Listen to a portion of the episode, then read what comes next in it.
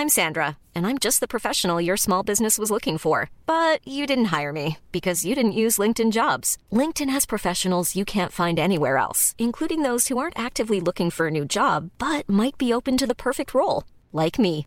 In a given month, over 70% of LinkedIn users don't visit other leading job sites. So if you're not looking on LinkedIn, you'll miss out on great candidates like Sandra. Start hiring professionals like a professional. Post your free job on linkedin.com/people today. Burrow is a furniture company known for timeless design and thoughtful construction and free shipping, and that extends to their outdoor collection. Their outdoor furniture is built to withstand the elements, featuring rust-proof stainless steel hardware, weather-ready teak, and quick-dry foam cushions. For Memorial Day, get 15% off your Burrow purchase at burrow.com slash ACAST and up to 25% off outdoor. That's up to 25% off outdoor furniture at burrow.com slash ACAST. Thanks to PIA for supporting FilmSack. PIA stands for Private Internet Access, and they take privacy very seriously. Not only does PIA hide your IP address, it encrypts your entire connection. Right now, go to piavpn.com slash filmsack and get a whopping 82% off your VPN service, plus four free months with a two-year contract. This episode is brought to you by FX's Welcome to Wrexham. Celebrity owners Rob McElhenney and Ryan Reynolds' small town Welsh football club is fighting for a chance at promotion. These two Hollywood stars lead a team in the midst of history in the making, while dedicated staff and supporters hold on to a dream of returning the team and this working class town in Wales to glory. FX's Welcome to Wrexham premieres September 12th on FX. Stream on Hulu. The president's had to make some tough decisions. But when these policies are carried out and the economic climate improves, as we confidently expect it will, the people will rally to support the president in the upcoming primaries. A lot can happen between now and then.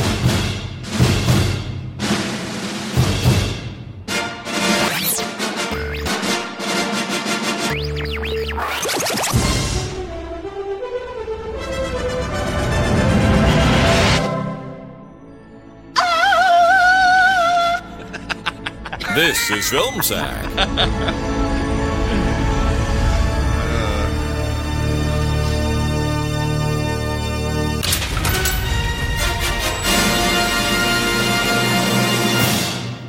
oh, sure.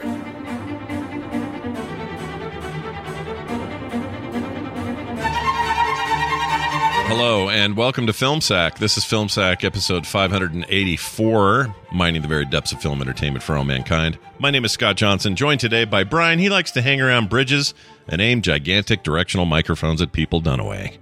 Hey, those people down there kissing? Mmm, sounds. Ugh. Oh, hi. Hmm. this week on Film Sack, we break out our long range ASMR Mr. Microphones. Hey, good looking. We'll be back to pick you up later when the drugs wear off. And point our mics directly at Philadelphia's early 1980s sleazy slasher film scene in pursuit of some wind sounds and the perfect girls being stabbed by a knife scream. Eek! I could do better. Pull my hair. Too much. What? what? This is how the sausage is made. Get in the sound booth and listen to that sausage sizzle. Mmm, dirty De Palma sausage.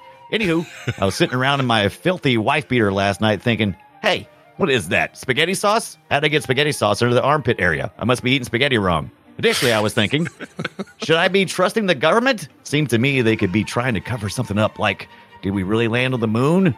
Was there a second gunman on the grassy knoll? Was Grease really a, just a dream? I mean, it seems to me that Sandy might have drowned at the beach in the beginning and the whole thing was a dream. I mean, the car flies off at the end. Well, Travolta, did she drown? You're saying no, but your eyes are saying yes. Take me like De Palma's wife in a spaghetti stained wife beater on a dirty hotel bed, which also sounds like no. Randy, you were just an ear witness to an intro assassination. Now let me hear you scream. oh, top stuff. Best of the year so far. Nicely done. High, Yeah. high new watermark for Brian Dunaway to try to reach for future episodes. Nice job. Uh, also with us, Randy. He has 20 minutes and $20, Jordan. Well, you can't tell by the way I use my mic. Aloha, Scott. Brian, Brian. Uh, Good morning, officers. Welcome to the City Police. And by city, I mean a highly populated place with millions of people. We're just a few steps from an utterly quiet park that you could record nature sounds in, and only one car might ever come along. A huge city with so many people that if you murdered a woman by rolling down a hill with her like a circus act, no one would find the body until you called it in. But we're the police. We play by the rules. And here are the rules. Number one, Oh boy. remember, there are always so many witnesses to a crime. I mean, every crime has a camera guy pointed at it, and a sound guy, and an owl and a frog. It's like a Disney movie out there. Number two, our job as police is to harass and intimidate the witnesses. If possible, convince them to disappear altogether. Do this in a crowded public place like a hospital. Number three, once you've attended to rules one and two, you disappear. You're not the authority in this town. That job is left to the local news. Which station? I don't know. I don't watch the news. Oh, it's too bad. The news. Uh, also with us, I'm- and finally, I'm Frank Donahue. That's right. I on City News. Frank Donahue, eight million, eight million sons of bitches. He listens to him or whatever he said. And easy to imitate. That's right. Brian, he keeps yanking on his watch string, and it never says anything a bit. Ah, what a beautiful night. What a what a perfect night as a matter of fact to capture some audio for the podcast. I've got my giant reel-to-reel tape recorder, my headphones, and my enormous phallic microphone wand and I'll just sit here on this bridge in the park. Let's see what kinds of sounds I can capture. Ooh, what's that? It's a frog making a sound like a Chuck E. Cheese token being dropped onto a Chuck E. Cheese pizza. That'd be good if I need any sounds that don't sound like frogs. What else? Oh, I hear a young couple. Uh, young couple. I hear a young couple. you know, a young couple. Who's a good couple? Who's a good Who's a good couple? Oh, I hear a young couple groping each other by a park bench. I must have been putting park bench there in the couple. I think I'll record them for a really awkward amount of time, and then I'll continue to record them for a couple minutes more. Ah, there, that ought to do it. Wait, what's that noise? It sounds like a Navy shipment on shore leave, and it sounds like he's purchasing something. Hmm. He's either buying cassette tapes, $20 for 20 minutes, $30 for 30 minutes, or he's doing the worst job of haggling with a prostitute that I've ever heard. I'll record some of that for Randy's next Twitter post about a Saturday night at my house. oh, let's listen over here. Oh my gosh. Oh, this is hurting my ears. What the hell is making all this racket? Oh, I've got to lower the gain on my reel to reel so I can hear it a little bit better. It sounds like it sounds like the loudest motel wallpaper I've ever heard. That was loud. It was very loud. Very loud. How can you on the sleep in that room? Yeah, you can almost say it was a blowout loud. Oh, Ah, oh, it was a blowout. The name of the movie from 1981 that felt like it was filmed in 1975, right? Yeah, no doubt. I really did. Yeah. Scott, Yeah. are you saying that the the phrase blowout is a double entendre? I Oh, it's I a think it triple could- entendre, I Yeah, it could be triple. Yeah, because it's both the uh, you're you're blowing out the the the the story, the conspiracy. You're blowing out the sound. Right, Right. because he's a sound guy. Yeah. and he's, Right. he's afraid then of getting a blowout. Yeah. Yeah, and then he had a blowout on the tire. Yep. Yep. Right. And I think uh, Nancy Allen's hair at one point uh, she had a blowout The done. blowout. Right. It's, a, it's a quad. It's a quadra. quad uh, yeah. uh, tantandra. A quadron Quadtundra. Quadtundra is what it's called. Yep. Right. And then I would argue that the sailor in the uh, phone booth was a bit of a blowout, and uh, you got five. So uh, yeah. whatever What you would call you that. do if uh, if uh, Lithgow uh, popped a 50 on the on the glass? And Uh, if it was the guy who was going to ban uh, dancing in his hometown, I think I would be a little nervous about it. I would be like, Right. This is, right. this is there. by far the most we've ever like- used the title of the of the movie, and I gotta say, I never knew this movie existed. Same, Until, same. Yeah, I had it no Really? idea. No Oh, idea. I did not Never heard that of it. Palma did And this. I think I was the No. one who said, "Oh, we need to. That's that's on you know on streaming. We good. need to watch it." 'cause Yeah, when you uh, when Ibit when you suggested regarded. it, I thought you had I thought you had suggested some early aughts thing or some '90s thing. I don't know why I thought it was later, uh, but I, I thought, well, I've seen all this. De Palma movies. I thought I had. I had not seen this. I'd never heard of it. Hmm. I didn't know about Tarantino's freaking uh, lifelong boner for this movie. Yeah. Um, and then it changed. and It changed everything for me. I I think you. Yeah. I had. Yeah. Yeah. Everything changed after this movie. So have you seen? So the other one I feel like would be perfect for film sack is one called Body Double. I've heard of Do- Body Double, never saw it.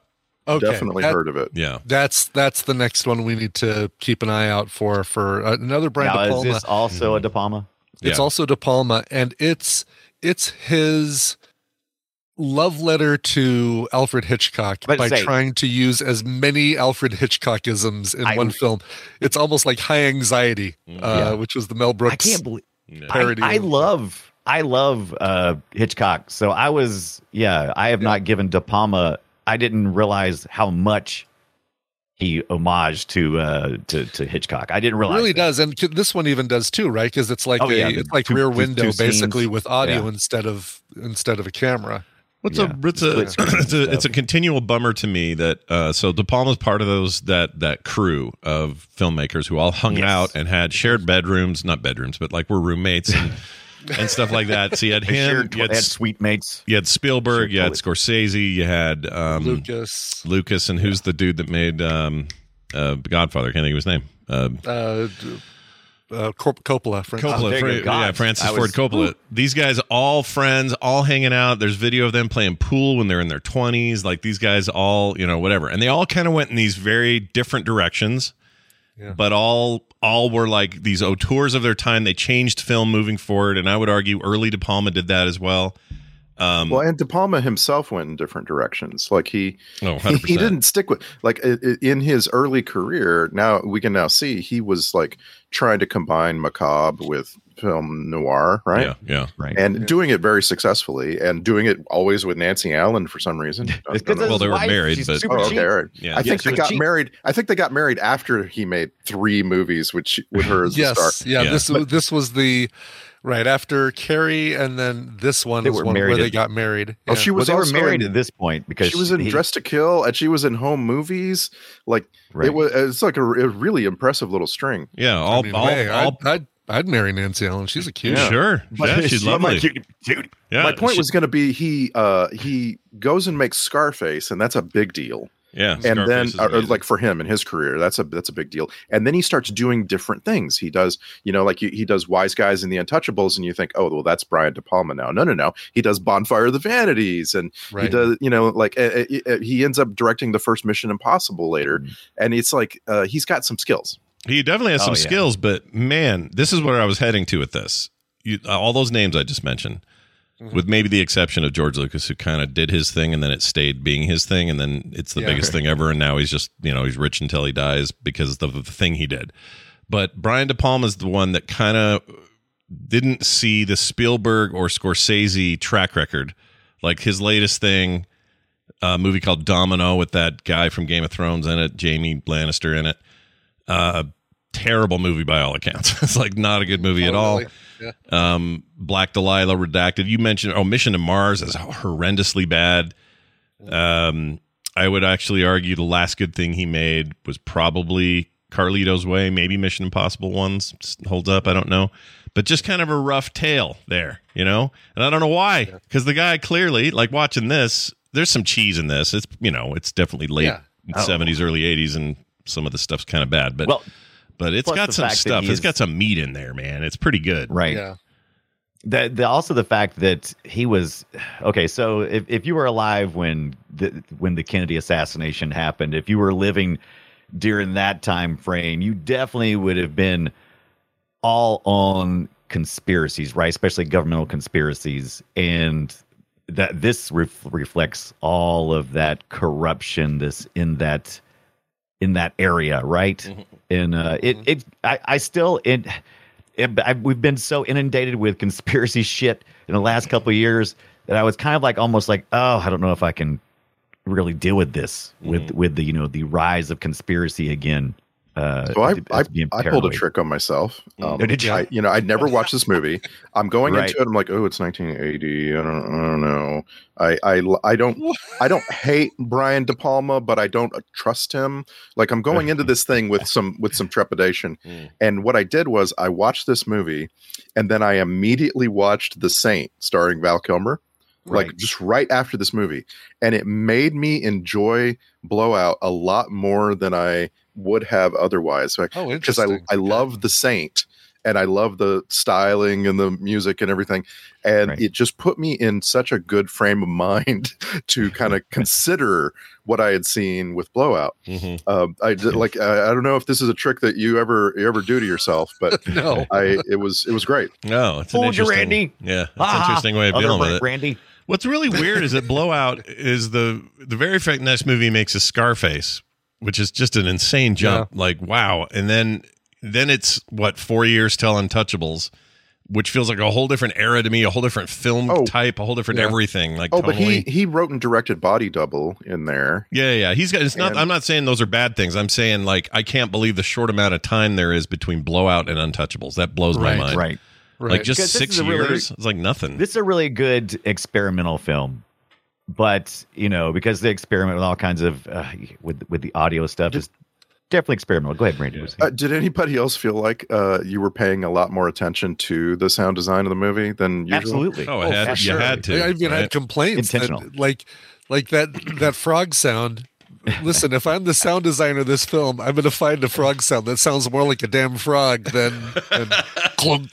Yeah, that was weird. Mhm, That, some of that was weird. But I, the, I but guess the, it's kind they- of a weird yeah. ask though when you think about it. It's like, hey, sound design guy, we need you to make movie magic, right? So we need to have you do a frog, but we can't make it be uninteresting.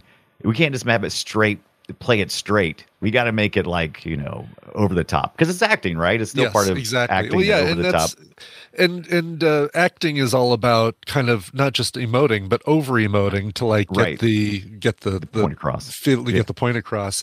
And so uh, you that's why you kind of have to, if you're a sound designer, I'm assuming you have to find these sounds that sound way more like what people think that that should sound like than than than what it actually sounds like. Right, Like it needs to be more over the top, more of an exaggerated sound than just the oh, that's actual that's actually what that sounds like. That's damn boring. I mean, I would, I would argue. I would argue for its time, this movie had some pretty impressive sound. Like, Oh, God, yes. it was a it was assault Even on now. ears. Yeah, yeah. Yeah. And and I'd also like to ask, did you did you ever feel like you were seeing some great auteur cinematography?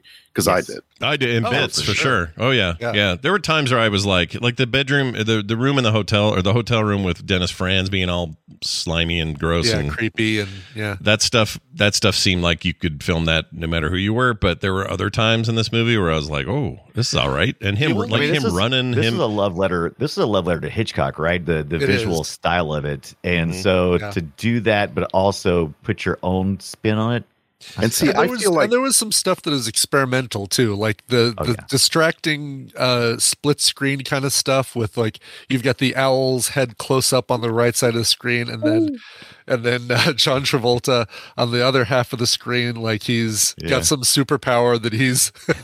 Yeah. I guess he did right that super hearing with Yeah. his. Uh, Yeah, microphone. and that's Yeah. and that's entirely Vilmos Zsigmond, the cinematographer for this movie. Yeah, Um, like I was, I, I was just like, I feel like I've seen these kinds of compositions before, and sure enough, he shot Deer Hunter, and he shot Yeah. Close Encounters of the Third Oh, wow. Kind, and and so like he, this is this is sort of later in his storied career, Yeah. A- and, like there's just like it's you're, you're not overwhelmed by it. This movie is not a hundred percent wild compositions. A lot of it is just Right. telling a story, but a lot of times you're like, wow, I I love how he pulls away and these two stunt actors are rolling down a hill clutching each other, you know? Yeah. And like That was such a weird really get scene. the scene, you know? Mhm, mhm. yeah. I had to It's, roll uh, back. I was like, did he do that on purpose or did he trip? Oh yeah, he tripped. He's supposed to be tripping and falling down the thing. That Yeah. was kind of accidental. Yeah. on Lithgow's Uh, it's funny that this movie was such a flop because, like you said, Randy, you've got this cinematographer who's known for all these other amazing things. You've got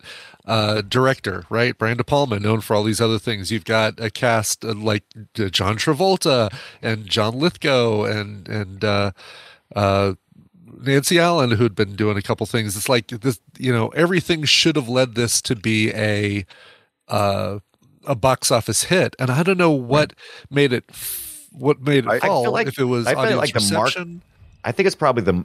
I feel like it's kind of like the marketing. I, I was curious about this too because be, it, it, yeah. it kind of just it fell short. I don't know if the studio just didn't get behind it. Well, what was the marketing then? It would have been what, like ads and movie poster and The then movie the posters and newspaper Okay. ads probably. Yeah. I, I to I me, also- I think it's because it's that- also really you have hard an edge. answer? Like this is R as hell, and there's no way this is. Especially with Travolta, Yeah. eh, like around the middle of the movie, he just decides that the F word is going to be okay.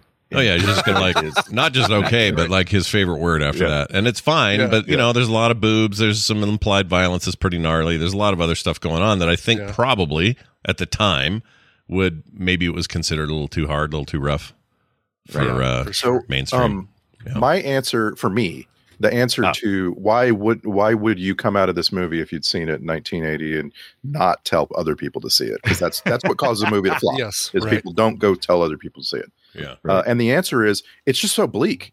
I like I Yeah. di- there's nothing uplifting in the entire movie, and sometimes I'm in the mood for that. You know what I mean? Yeah. yeah. But you know, having just watched The Saint immediately afterwards, I'm like, oh yeah, you can have a sense of humor. You can sometimes lighten the mood, and then that makes the exciting parts even more exciting. Sure. And this movie just didn't do that. That's just not in Brian De Palma's wheelhouse. You know, he's You he- know, he's it's- not going to lighten really- the mood. yeah, It's yeah. a very good point because, uh, especially when you think of the career of Travolta before this, he'd had Saturday Night Fever, he'd had Grease, he'd had two really big, bombastic Uplifting. characters that he's Right. played. yeah. Welcome And- back, Kotter is Yeah, the yeah. Welcome back, Kotter, too. Yeah, character. and, Yeah. yeah, and then uh, he to do this where he's kind of dour and uh, and and you know not a happy ending. It's kind of like what happened with uh, Jim Carrey with the number twenty three, the Mm. movie The Number Twenty Three, which was really good, but it was not the Jim Carrey I- that people I- were yeah, I'm guess- to see. I guess I'm guilty too because I remember seeing that and going, "Oh, I might watch that one day when it's on video or something." I don't want I Yeah. well, I want a Jim Carrey movie. I want to I'm not going to go watch him do something You like want that. uh, Ace Ventura? I mean, even Yeah. Eternal Sunshine of the Spotless Mind. His character is not a goofy Jim Carrey character. His character itself is kind of depressing then- and and But then I did watch The Majestic and I was actually excited about seeing that. I don't know yeah. what the quite the blend was in my head that just wasn't making sense, but I I love it when actors do that. Like when uh, Sandler did Punch Drunk Love or uh, Reign Over Me. or Robin Williams' entire career. Yeah. I, Kept I switching just back. One hour photo or Yeah. yeah, oh, insomnia. Yeah. Yeah. I, Sure. but but again, for me, like coming into this movie, I'm like, I I am stuck in that mindset that you're talking about, where I think of him as Vinnie Barbarino Sure. and not as a professional and highly well paid actor. And then this movie surprises me. He's the best thing in the movie for me. He really I, is. I, Yeah, I'm, he's I'm, I'm, impressed with his emotion. Yeah, I'm impressed good. with his characterization. Yeah. The guy is standing on a bridge holding a microphone, and I'm like, I really feel that he's that character. The not- trivia, he's the trivia, the trivia tries to give this spin on it. It says that John Travolta suffered from insomnia during the entire shoot. His lack of sleep helped him create a very moody performance, which is why his character is so downtrodden throughout the movie. Seems like an, I, I have a little scrutiny for that. I'm not sure that's 100 percent true, but he is Right. very good in it. And Tarantino, in an interview, claimed that it was this film, and specifically Tarantino's casting, uh, or why he casted Travolta was because of this film, because he felt like he just absolutely loved That him in that. Yeah. And he was like, Plus I that gotta was get a him. version to five dollar milkshakes. He was like, I gotta have him. yeah, I gotta have them. It's like But uh, it's- feet. I, t- I do actually believe the insomnia thing because there are times when you get a close up on John Travolta's face and his eyes, and they are like red and they look they Yeah. just look painful. It's like, oh man, that dude needs some sleep. Yeah, he did Yeah. like I'm I'm not even noticing his big giant dimple in his chin right now. Wow, look at this. What is That's right, exactly. Yeah. So Brian, By the when, you- way, when I- Ibbott said the number twenty three was good, I went to look it up. Did anyone did anyone see that? I've never seen the number twenty three. I didn't see it. I've seen didn't it. see Yeah. the the reviews on that thing, Rotten Tomatoes got it at seven percent. Is Oh, that make God, it like really? is that too low for even film sack? Like I don't even know. I feel like we ought to No, watch I don't that. think so. I think that's that. But that that's that's critical, right? percent. That's not audience. Audience score is Well- 56, so I, I think Yeah. we should really. Yeah, I That's think still that would be pretty low, though. Audience scores tend to skew Eh. high. They tend to go Yeah, high. Might, so. maybe I'm remembering it being better than it really is, but it mm. it's what makes it good for film sack is it's a high profile actor in a movie where everything should line up for them to be for it to be really good and doesn't and why doesn't it why isn't it good Yeah. and that makes for a lot of great conversation for us I think I did see a little bit of this one day. I think somebody else was watching it, and I said, mm, "I'll come back to it later." I've never Once seen again, it's- for some reason, I just can't do it. Mm. It I is. just- it's kind i mean it's it no doubt it is depressing it is not a happy a happy film It's And just I- you're just going to pretend like I didn't post uh, "Lure of the Triangle" in the, in the Discord poster. Fine, okay, whatever. Loose sip. no, I saw it. It's- I saw it. it's such a it is such a believable like we were talking about ski movies and and other Yeah, movies yeah. that came out in the 80s like Porky's and uh summer rental and stuff like that that had movie posters that looked just like this it was Yep. some Yes. nondescript woman's body with uh you know some some aspect of it that made it larger than life There's a uh, ship. hard bodies there's a a- ship going. There's a ship Yes. going into this lady's bikini bottom. Yeah, uh, right. uh, and it is called "Allure of the Triangle." Look it up. This is an actual movie. They was walking through the studio, the this slasher, low rent uh, studio production house that they had there. Yeah. And this is one of those on the. I was like, Oh, surely is this is this a real movie? Oh, I thought it was just like a joke poster that they had. I did the, too. uh, yeah. All of the all the posters. I was like, oh, that can't be real. That can't be real. I looked them up. These are all real movies. It's hard Now, to take seriously films. when the tagline is "Loose lips sink ships." right. Oh my god. Implying that that ship is loose. I don't know. Uh, no, I don't think it's talking about that. So- Yeah. So I, I said a little while ago that I, you know, I, I wish this movie had a little more uh, good humor, just a little light. Light. There is Yeah. a running joke, like a gag, in this film, and the problem with it is it never lands. It never sits right because it's in. It's always in the wrong place, and it is this uh, very cheap semi-porn filmmaker is trying to get a a good sound in a spot in this softcore porn movie and it takes him the entire time it takes him weeks the only thing he's working Oh, on for yeah. weeks is getting a sound It- recorded and inserted into this and it's just not funny you know But No, it is funny not. because I laughed at the end because they got me. De Palma gave me at the opening said, "Here is a B story." I was like, "Okay, cool." He's got to find a scream while he's doing everything else. Okay, Right. cool. The B story ended up being the star, and the A story died out and was totally gone. And I was like, "That was really." I didn't know what to think at the end. I is was a little, sitting there. A little bait and switch. The if uh, it had been bookends it might have been funny but we we visit that we visit Right. that joke four times in the middle Yeah. of the movie yeah, yeah. and it's uh I- i think it's it's horrible like i think if i'm if i'm john travolta the last thing i want to do no matter how good that scream is uh every time and, and you see it on his face He's, you know he's he- crying while they're playing crying. it. It's But, fantastic. like i wouldn't even i wouldn't even offer that up to the director and say uh hey i got a really good scream here Yeah, it's my check it out." girlfriend getting murdered Here, play it. that was a real twisted thing to do at the end in a way that Yeah. it didn't I feel loved it. like uh, like what else would you do i guess. The whole thing turns out he's the one that kills lithgow with the ice pick. The news and everybody else is convinced that she killed him before succumbing to the attack. Uh, clearly they don't have very good investigators or no godly. anything. They And, should have uh, shown us, by the way, like a, a little a little hole in the that whole story that I don't like.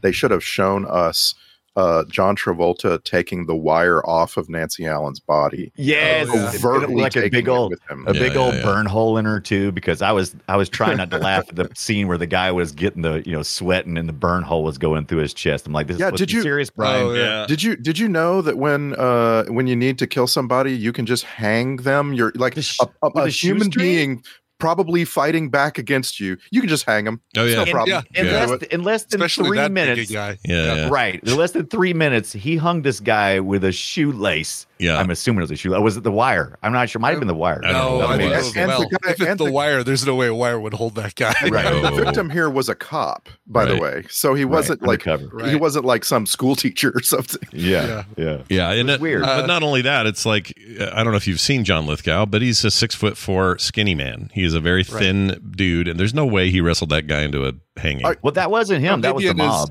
Yeah, it was That some was the mobster mob from. that- the oh, I thought it was Yeah. him. Oh, No, you're right. You're right. You're right. Flashback story. Yeah, And, you're right. and when Lithgow kills a woman in a bathroom stall while she's brushing her teeth, because you know you always brush your teeth. kind of funny, too, though. you. Um, that that actually worked for me. I was like, man, this is a this is some. I feel like I'm seeing something I haven't before.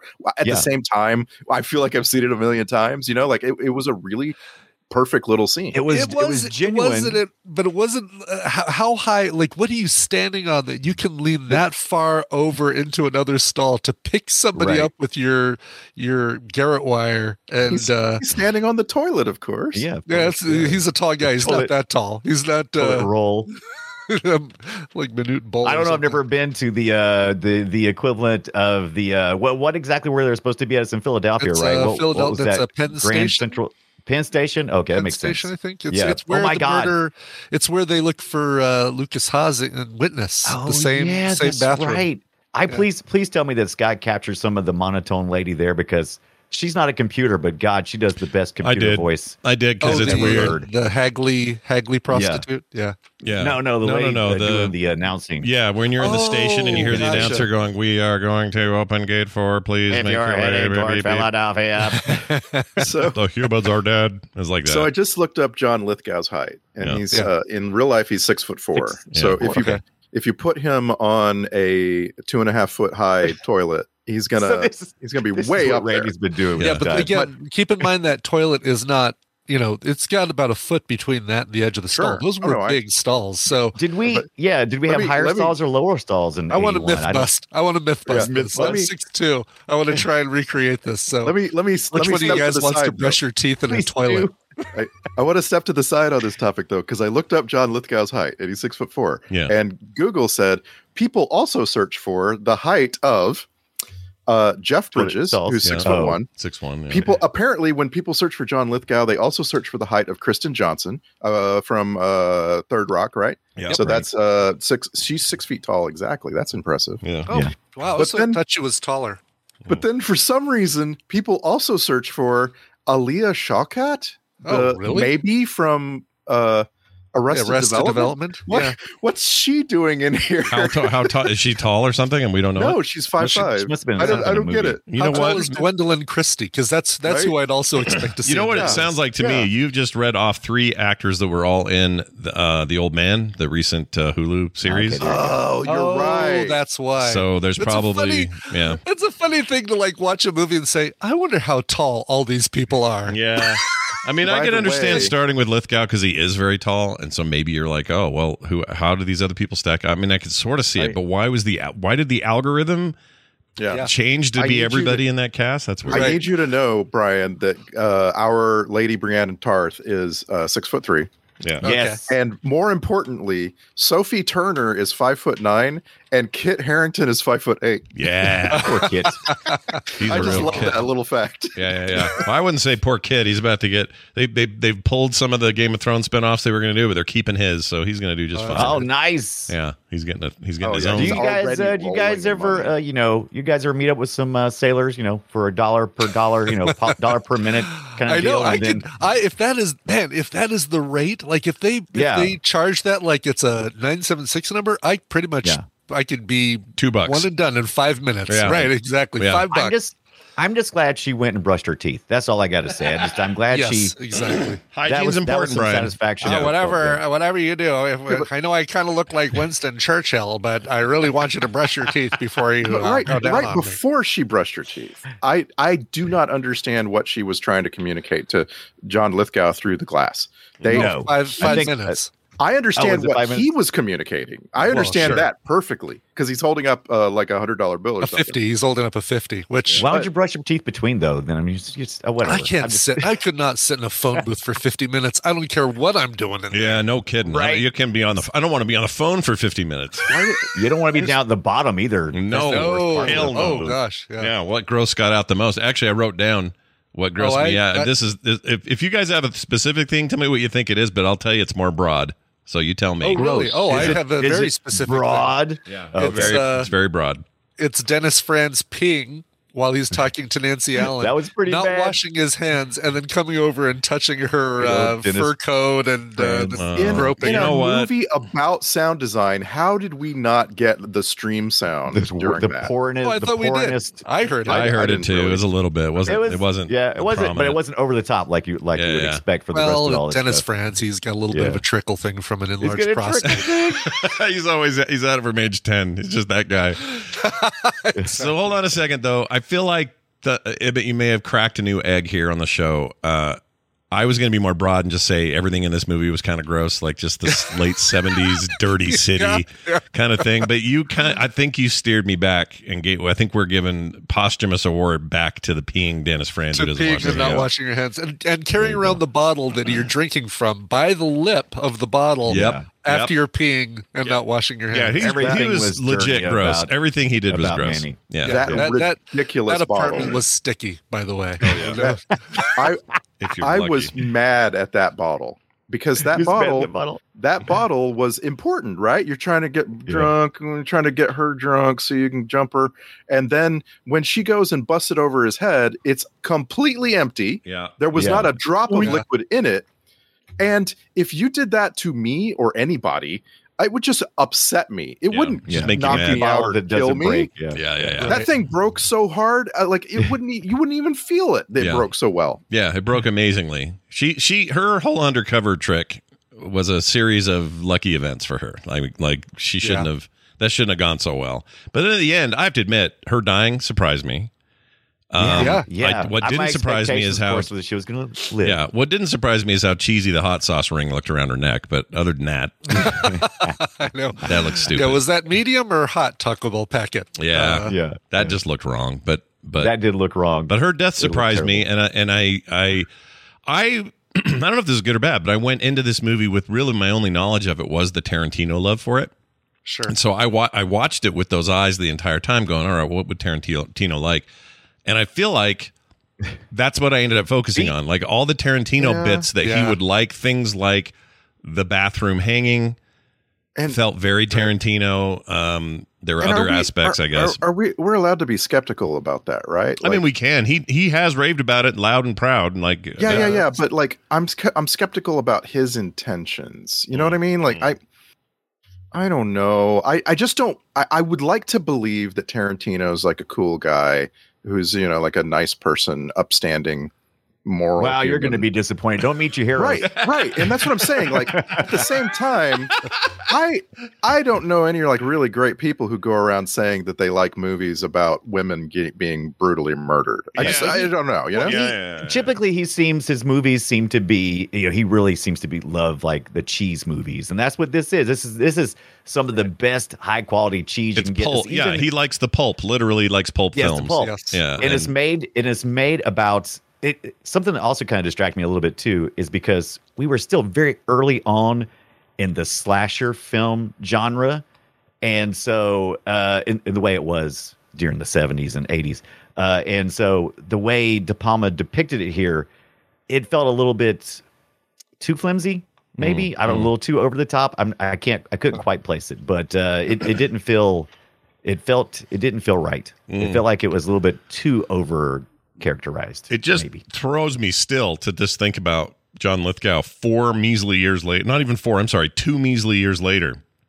right He's the he's the preacher in a town banning footloose dancing. Footloose. Like yeah. that just is so to me. Those are those are a million miles apart. These two Well, roles. wait and till we watch uh. Dressed to Kill at some point when he, I think that's the one where he's uh, a cross dresser throughout the whole thing. He's in a ton of De Palma stuff. I noticed. Um, Yeah. Didn't De really Palma's notice that. loyal to uh to actors and and people that he And works Franz with. as well. Dennis Franz shows up in a whole bunch of stuff. yeah Probably yeah. Yeah. you could argue his Franz's career is probably largely due to the De Palma's exposure. I don't know, but uh, didn't, didn't hurt where's that guy now? I was I actually just had this question Dennis written on my notes. Yeah, what's Franz? it, what's he doing? Because you know the guy's got talent. Let's take he's a look. really here. hoping for another NYPD Blue. uh, exactly i'm i'm enjoying him in the repeats of nypd blues Last thing he did was uh, NYPD Blue. was it goodbye earl Oh, no that really? would've yeah. Yep. Uh, nothing since then. He was in Goodbye Wow. Earl before that. That was Did two you say thousand. even Die Hard uh, uh, two? That was Mm, yes. pre pre NY. I guess it was pre NYPD Blue or, Oh, or yeah. current NYPD Blue ran from 93 to 90 or 2005 so But- he was Oh wow! But was he in? Was he in it all the way into the 2000s? I think he was. I think he was the only character, the only actor who who was a constant throughout the whole Yeah, thing. he was in 261 episodes if you can believe it. Once you show your butt, you're kind of committed. Yeah, but like after that, yeah, Die Hard 2 was 90, so 3 years 3 years prior. Yeah. Um, okay. Wow. But but I don't know. I felt like he went out at the height of his thing, and maybe he was just like, yeah, that's it. I'm good. I'm out. I, which I'm totally Well, yeah, fine with. Well, but- and he's old now. yeah, he's so- older, but you know, in '90 or well, whenever he quit, uh, I guess 05 and NYPD Blue, it wasn't. He would have been 61. I could have kept going. Sure. You know?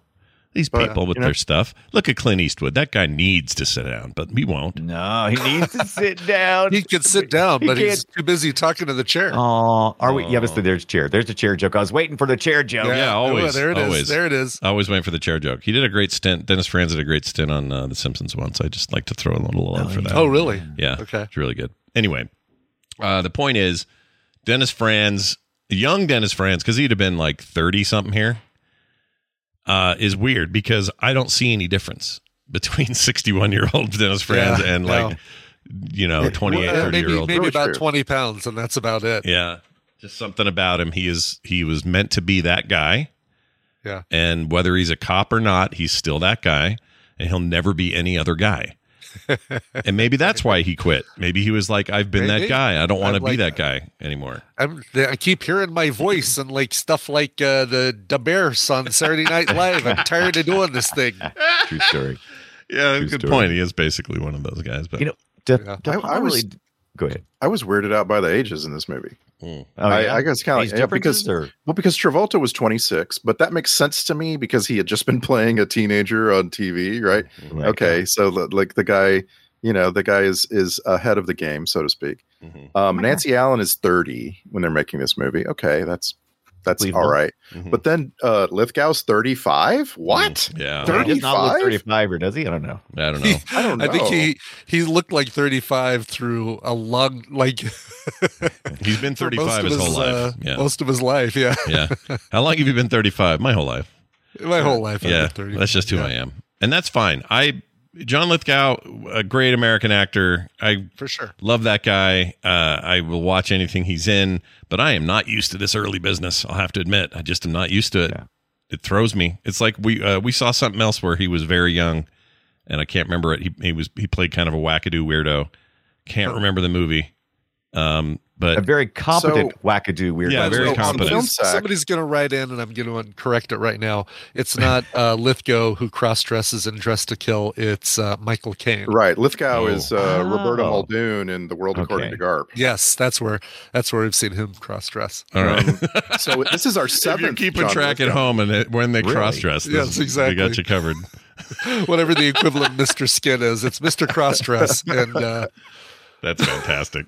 It's our seventh John Lithgow movie. It's our tenth John Travolta movie. So what, am, I, Um, what am I thinking? We've of? previously sacked uh, Lithgow in 2010 and Cliffhanger and Footloose, The Harry and the Hendersons, The Adventures of Buckaroo Banzai, That's the one I'm thinking And of. The Footloose. Buckaroo Banzai. That's the one. and The Manhattan Oh, yeah. Project. He was in The Manhattan Project. Yeah. He wow, we got more Lithgow under our belt than I thought. no kidding. Yep. This is our seventh, and uh, the uh, you know John Travolta's ten movies. This is f- our fifth Nancy Allen movie. That surprised me. Yeah, Wow, Ro- RoboCop. Really? Yeah, I she's figure she's Robo, Carrie, RoboCop uh, lady. RoboCop, yeah, two RoboCops, right? Did we do one and two? Yeah, you got RoboCop too. That's great. yeah. Remember that had the nuke drug called Nuke. Nuke. Yeah, RoboCop Two is a very bad film. It was Um, but Nancy Allen was in those. What else is she in? the Philadelphia experiment. Oh, okay. Oh, that's Oh, okay. Not There's to be confused with trivia. Manhattan Project. Yeah, Which is basically what this movie was, the Philadelphia Right. experiment. yeah. Tom or uh, Tom Hanks not happy with this version of uh, the uh, Philadelphia. uh, I had a real mixed feeling about it being on the cusp of the 80s are here, the 90s have ended.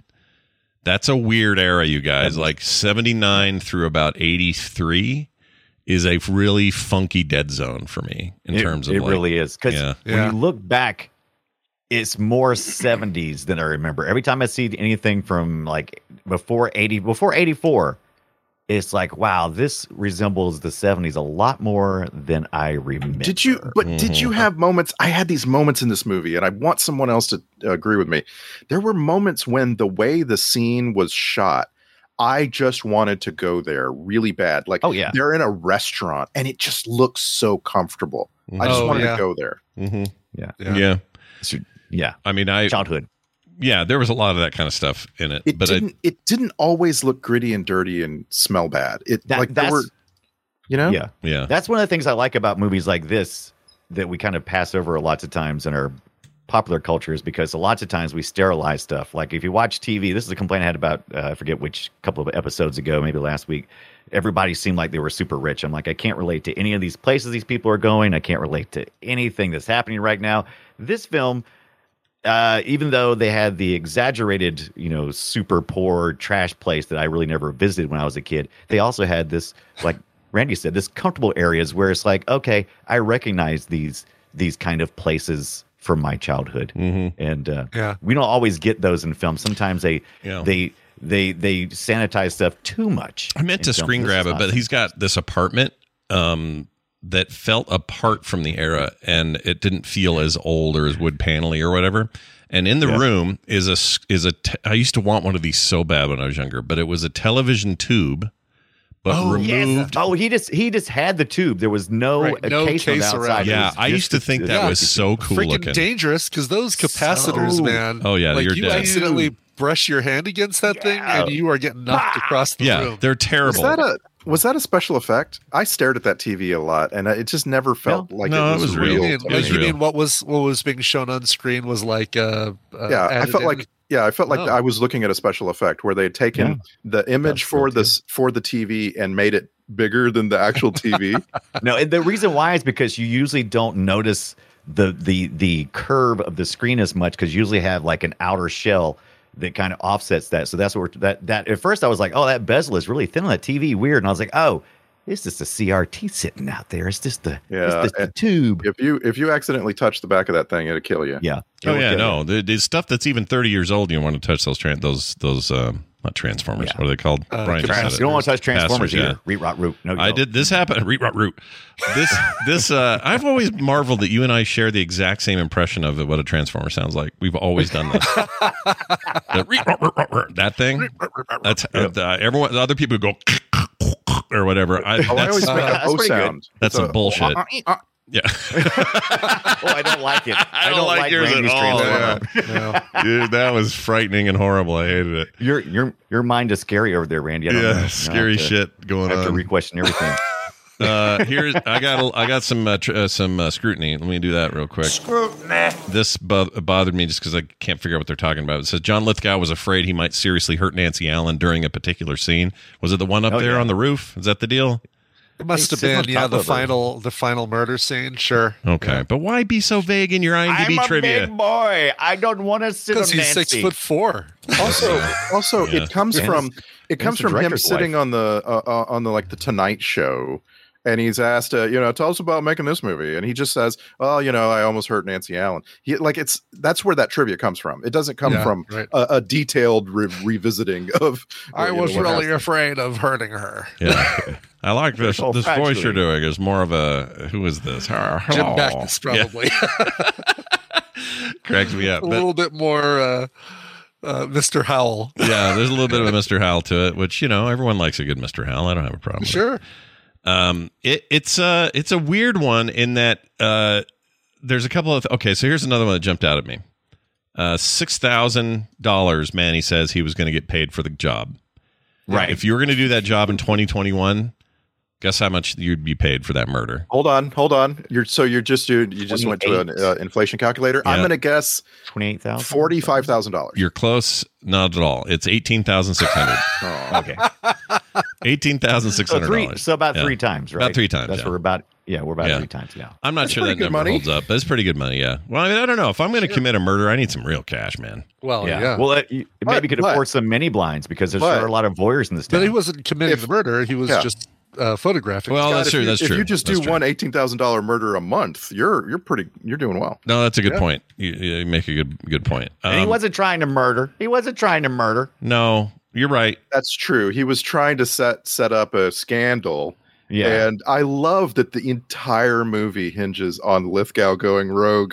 And then he just explains it. He just he's on the phone to you know, I just felt like shooting a tire. Yeah. Yes, right, exactly. Yeah. How many of his scenes were shot in phone booths? In a phone booth? Yeah. yeah, because there was at least two or three on the street, and then one inside the uh, inside the uh, Penn Station. So terminal, it, it it doesn't seem like much to us. It's just like seconds, but man, those are entire days of filming. Is probably. that oh god, is that an intentional thing to cause some claustrophobia and, and uh, Oh. anxiety for the viewer? Maybe I don't know. right? I definitely so. The the Palma is really good at uh, bringing you along for the ride, and Yeah. he does this with like a lot of voyeur sh- shots where you're like, uh, you feel like you're a voyeur, even though it feels weird because like, why is everybody doing all their business? Leaning up against the window, looking out with no mini blinds or any blinds. Well, they love Really- he loves that, right? That trope of Yeah, like eight, right. millim- eight millimeter, another movie he did. Uh, it's all about voyeurism, and I caught you doing a thing, and it's on film. And as and- as as movie viewers, we're kind of voyeurs, and so Sure. it kind of it's kind of meta, right? It's, but what if? uh, Okay, I just want to give you a what if here. What if Brian De Palma has dark urges to uh, hide in bushes and stare at ladies? don't don't we all? Maybe I mean, I what can't I'm wait to saying get is my- maybe I can't maybe wait this to get my is two foot long Mr. Microphone out and listen to people uh, make out. sure. Why not? Brian De Palma purely, pure, uh, you know, obviously thinks that uh, women's sleepovers involve them That- dancing in uh, I- teddies. I swear, man, when when this movie started, Yeah. I was like, "What have I got myself into?" Right, Mr. Palma exactly. fooled me. He completely fooled me. Yeah, he I had me thought fooled this too. was the movie, and I Yeah. was Yeah, like, "Oh and my I just want to I just want to give you my weekly update on uh, uh, you know deciding who to watch this movie with, in, in, Oh, including yeah, maybe or excluding my 13 year old. Yeah. Um, right? I Out, you know I looked out, at it. I fortunately looked at it and it said R, and I thought Brian De Palma rated R. I'm gonna have a look at the first couple of minutes. Oh, that's see what- great. Good because did. it's Yeah. because it's from it's from 40 years ago, right? Yeah, yeah, it seems like it'd be pretty maybe mild. the R is undeserved, right? Mhm, mhm. Right. And it got it got me uh, to watch it by myself in the first 30 seconds. Oh yeah, yeah, I was like, Yeah, oh yeah, yeah. okay. Yeah, this Yeah. movie was Every- all about everybody was uh, check out these boobs. yeah. If you remember uh, Carrie, it opened while the credits are rolling. You're going through the, uh, the the locker room of the high school, That's and right. you know all the women characters are naked in there. So it's like, all right, Brian De Palma, let's just get that nudity out quick and That's early. what he does. He's like, okay, if I don't do it up front, I'm going to think about the whole film. Yep. So let's just get some ladies and some panties in here, Yep. and I'm good. Let's go. Yeah. that poor woman who's in the uh, the shower scene uh, with the scream. Uh, That's fantastic. I mean, she's like that same scene. That nudity gets shown throughout the film, so They I hope she gets yeah. money each time. I time. didn't that, sign up for to be to be played. I'm, I appeared in the film like twelve times. Can you imagine Right, her yeah. like she's I don't know seventy one now or something? She's sitting around. Oh, the mailman's here. My my residual checks are in. Uh, oh, I got Right. four bucks Yeah. for De Palma's uh, naked booby shot of me. Fantastic. I think she was, if I remember the trivia correctly, she was a Playboy playmate. Oh, I didn't know that. Oh, okay. Yeah, Interesting. so she really, as the movie says, she really was hired for her boobs. Well, oh, funny. Not her scream though. I wonder if that's her real scream. If like intentionally. No, I think that scream. that looked like it was totally dubbed in.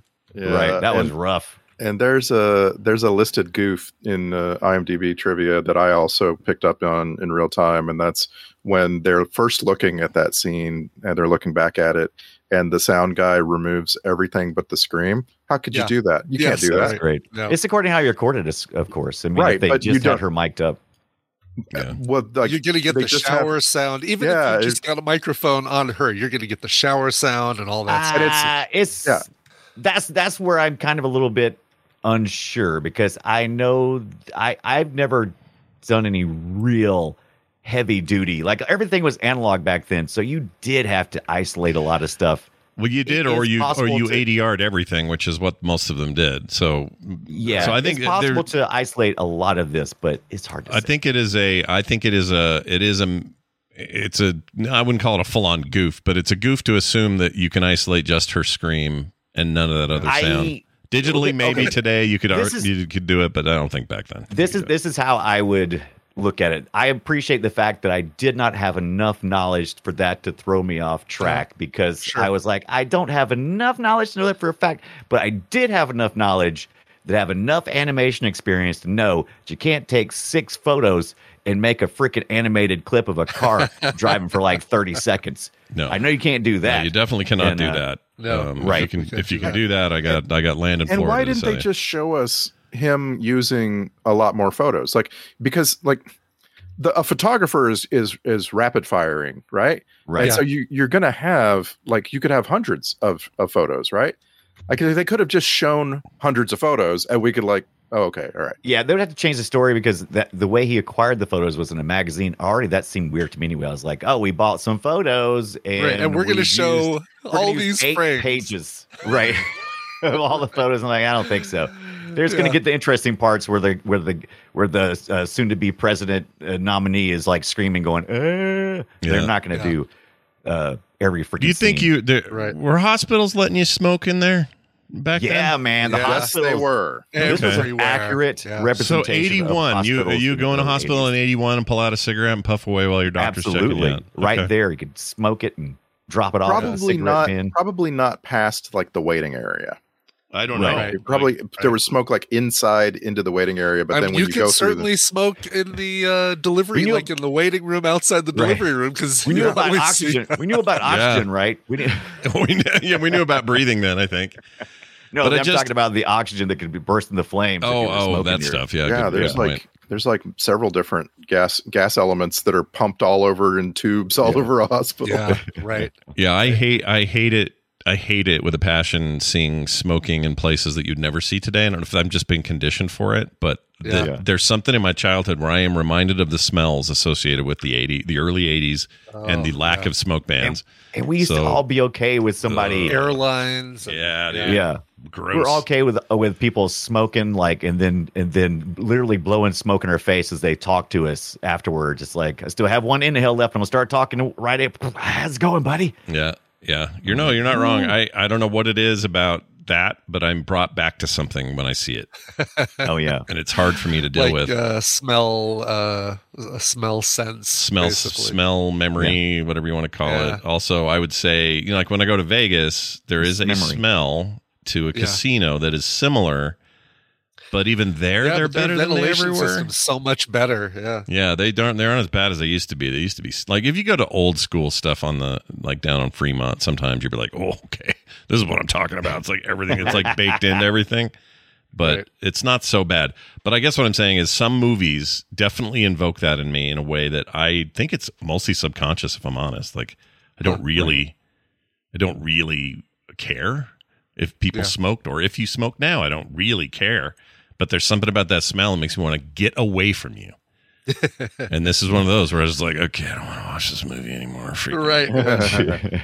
But then it would get funny or good or whatever again, and I didn't care. So it was fine. So was this our was this our first push into uh like the 80s was t- 80s TV especially was was marked with everybody's a detective everybody's solving crime doesn't matter if you it's you know some hillbillies in the in in the in the mountains or if you've got a a, a fancy car does it or if you know you're ex-military everybody's solving crime Sure. and this and this guy's kind of the same way, right? He's like, uh, I by by day, I do my film thing, but by night, I investigate. But he's the he's kind of the unwilling or un uh yeah unwilling uh, detective is like Right. He's only doing it because a he cares about uh Nancy Allen's character, and then also because he wants the truth to be out won't there. him. The police Yeah. won't believe him, and all of a sudden it's his credibility now that's on the line. Right. Right. Right. Right. Um. Huh. Well, I just on. don't. I, I I don't. I don't think this is like new at this point. Like, there's been you know television Oh. series for decades at, at this point. Yeah, but I, I'm not saying it's new. I'm saying that there was a revival. There was a movement Mm, at one sure. point in time. Everything you watched was that Yeah. murder, mystery solving, whatever. yeah. Well, it's Yeah, 'cause if, it was. if anything, I yeah. was surprised that it trod so neatly over the JFK assassination. Like it just like like the, Yeah. they're they're in the car. There you you have a witness with imperfect evidence. You know, like it was just yeah. Uh, well, and, and even more so, the Ted Kennedy Chappaquiddick. Yeah, uh, Chappaquiddick. Oh yeah, I Yeah. forgot about that until I was watching this, going, "Why is this familiar?" And I could not think of it, and that's it, isn't it? That I'm thinking of. Yeah. It's that it's the other thing. way around, though, right? Because obviously Ted Kennedy's got out of the car. Right, exactly. And the hooker uh, stayed in, or the the The, the, the worker of the was night, the the walker of the streets, as my mom would say. Yes.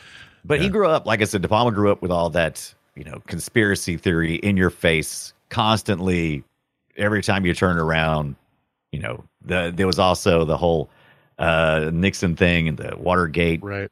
tape stuff. There was there was is- all kinds of. It's nonsense kind of in interesting, though, isn't it? That of that group of filmmakers, his thing became that, right? and Scorsese was like, "Well, I'm doing all the mob boss shit, except for I guess De Palma would dabble in that, but."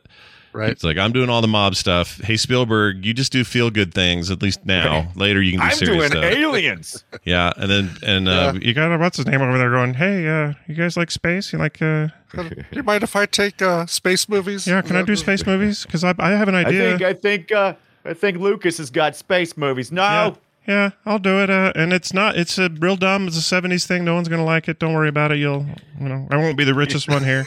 But your kids are gonna love it. Yeah, Maybe I'll do a uh, uh, 1950s coming of age uh, yeah. race car uh, movie. Maybe that was to throw them off. They're like, uh, he's like, oh, don't worry about George. He's over there doing some stupid teenage bullshit. We're good. Right. But nope, he had that under his sleeve. They thought his THX thing was just a, a, a fluke.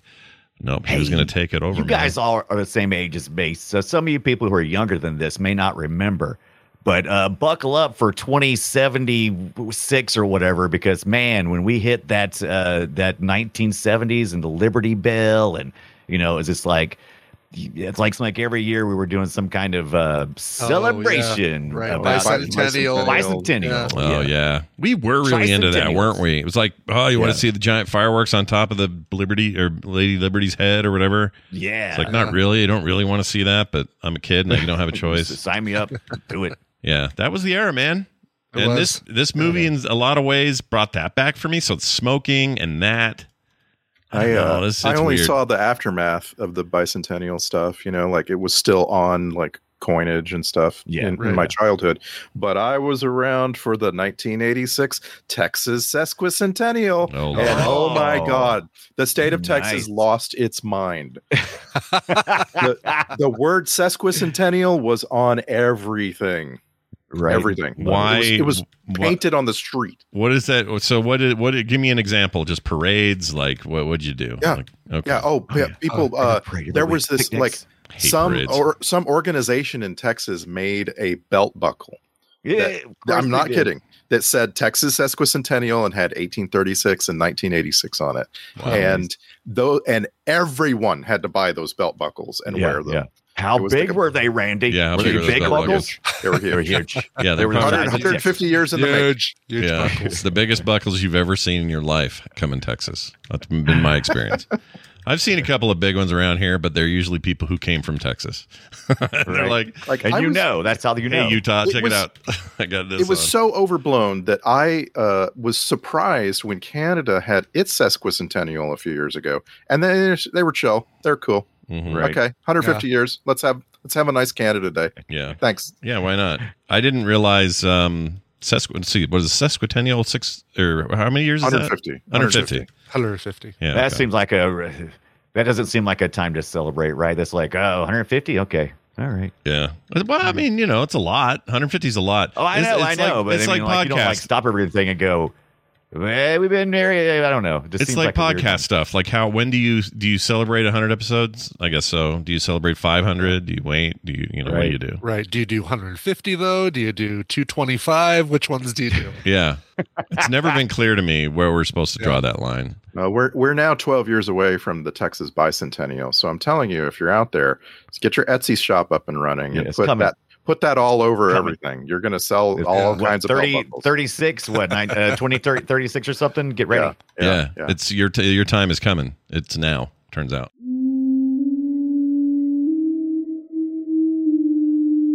You guys, let's talk some. Uh, let's talk some privacy. All right. Never a boring topic when it comes to uh, your privacy and your desire to keep your connection safe. Did you know that your internet service provider, your ISP in other words, knows literally everything you do online? It's true. Might as well be handing your laptop to a stranger, opening up your browser history and saying, Here, have at it. That's why having a VPN is an absolute must have for any time, anytime, or every time you go online.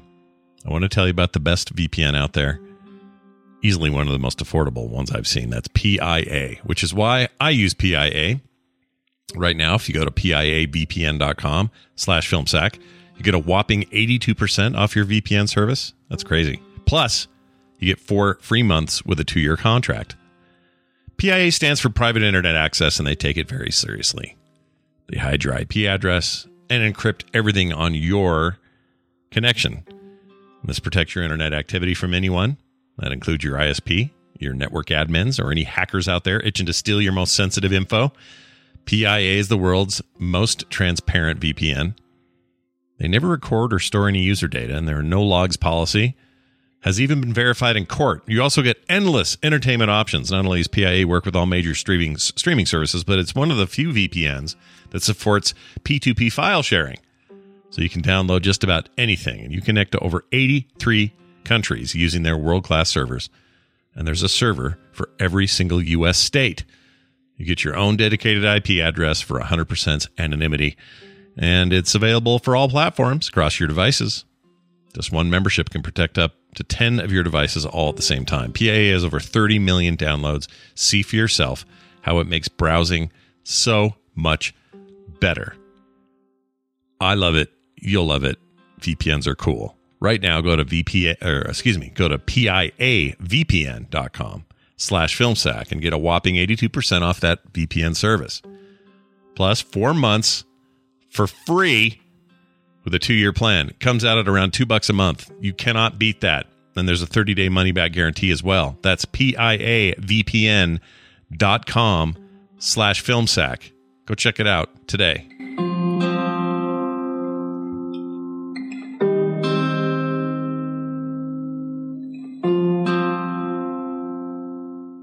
Let's take a let's take a, a dip into some uh, uh, clip Yes, town. God, this had to be like cli- uh, clip. Yeah. I bet Clips you had and so many to choose from, right? You're like, oh God, everything's Yep. a sound in this movie. Every- there's a lot Uh, of I know it's not an audio clip, but please tell me you did capture uh, uh, a GIF of John Lithgow uh, miming blowjob in the uh, phone booth. Oh shit! No, I didn't. you- Oh, I I should have. it That's a, that's a. You're right. I should have. I don't know. I was so interested. when I wrote that in our in our uh, film sack chat, I said, "Oh, I know a gift that uh, hundred percent Scott's going to capture." And See, and I, you know what I figured it was? I thought it was the Lithgow looking over the edge of the bathroom. I was sure that's what you Oh, meant. that you- too. the one that you captured in there, which is also really good. But yeah. Yeah. Dang it! I'll have to go Uh, find it. By the way, one piece of trivia, really quick. Uh, we a lot of us grew up watching sneak previews. Gene Siskel, Roger Ebert. Uh, they both they both give this one a thumbs up. But the same episode. So basically, this was on an episode with uh, Endless Love, Zorro the Gay Blade, and uh, Arthur. Weird. Like all of those movies Oh, came out the same week. Wow. What do you think about Arthur? What do you think about Arthur? We need to watch that. Arthur, I mean, Uh, Arthur Gene did not mm, like Arthur. Uh, Roger Ebert gave it a thumbs up. really. Which one's got the purple lips? Uh, d- what? Wait, Oh, they both What? do now. does someone have purple lips? I don't know what that's about. Is that a thing? Yeah, purple lips. I can't remember which way. The, uh, who's the Who's the larger one?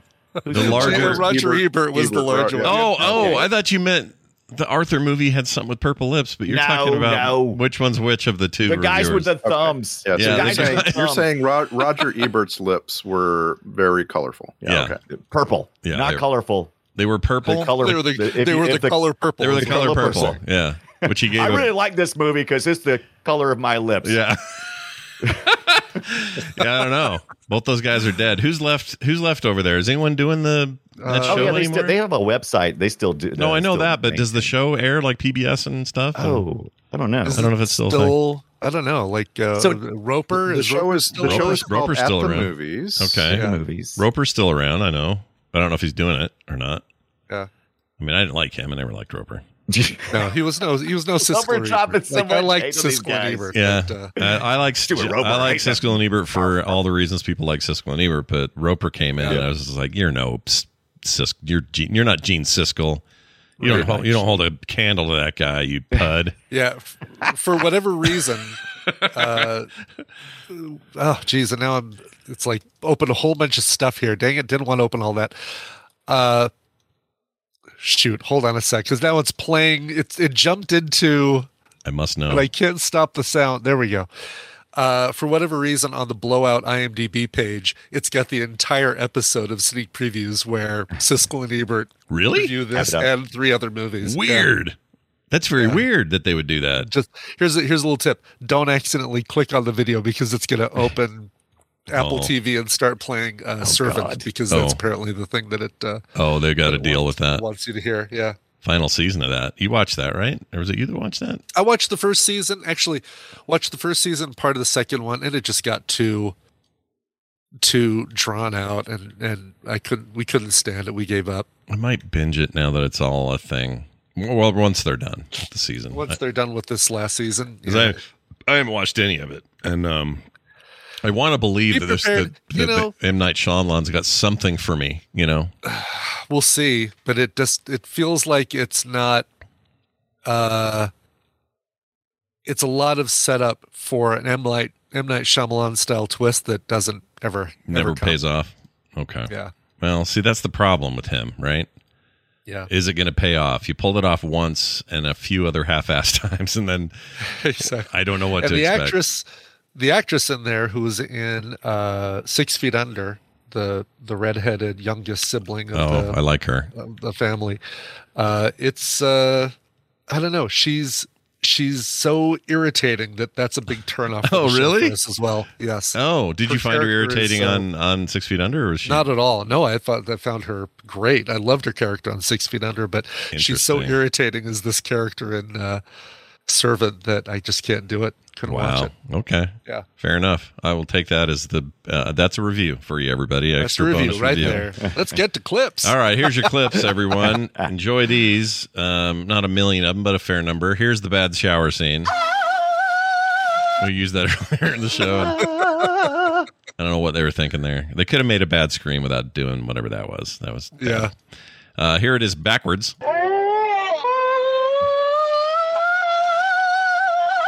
So there's that. Yeah, And they be did like it. Travolta, like like move the audio forwards and yeah, backwards. and yeah. He was using like uh, Premiere 1981 style uh, editing in there. Uh, here's uh, enjoying. This is where I like to eat my food. He will be enjoying a meal here in the ballroom. Wonderful.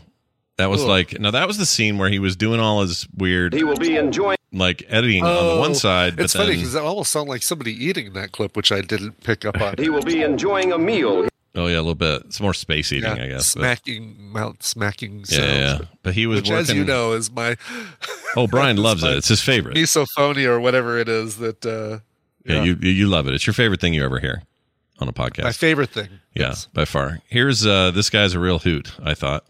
Uh, it's the guy's trying to get him to not tell the truth. Gives a damn that you were there. You want to tell his wife that he died with his hand up some girl's dress? Or maybe you'd rather she read it in the papers. I love this guy.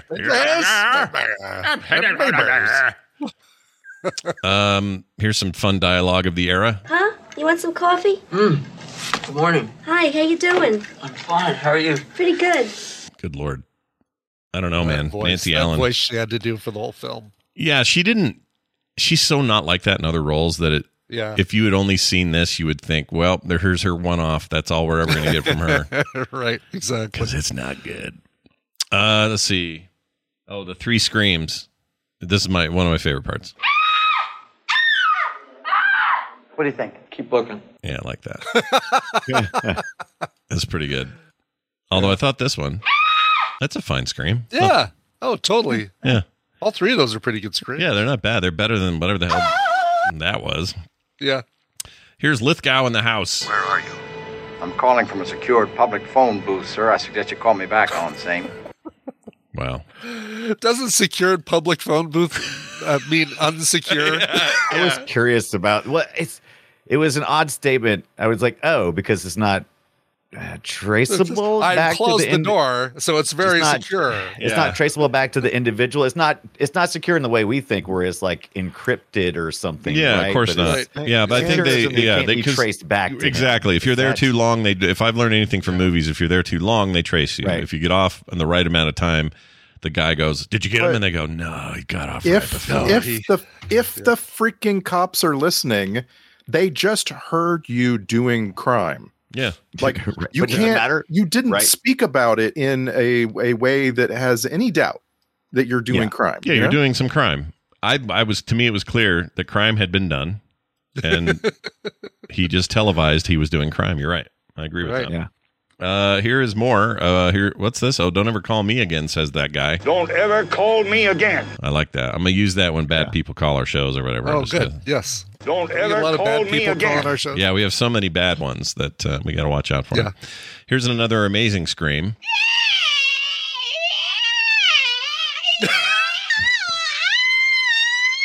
Good lord, man! Those ladies in the booth. Why I uh, I feel like the movie has already assaulted me. Why are you doing it? I know. Well, look, when you're hunting for audio, you pick out the things that jump out. Those definitely did. Uh, I also the sound wrote. I make when somebody pulls my hair. That's right. I wrote here that I hate this guy so much, but I don't remember what this was. So I'll. Oh, I know what it is. The reporter guy hated him. Here you go. By 8.30 tomorrow night, every one of those 8 million sons of bitches are going to believe Jack Terry's story. I promise you that. Hate him. I love him though. Every one of them like- sons of bitches. So smarmy. Yeah, he sucks. he was a little a little tiny bit of the movie Anchorman just plopped into this movie. Sure. Right. He's of the era for sure. A little bit, yeah. Here is uh I got a no context Ibit on prom night clip that I don't have any context for it. This was just Oh, randomly Okay. your mom sent it, but she gave I'll- me no backstory.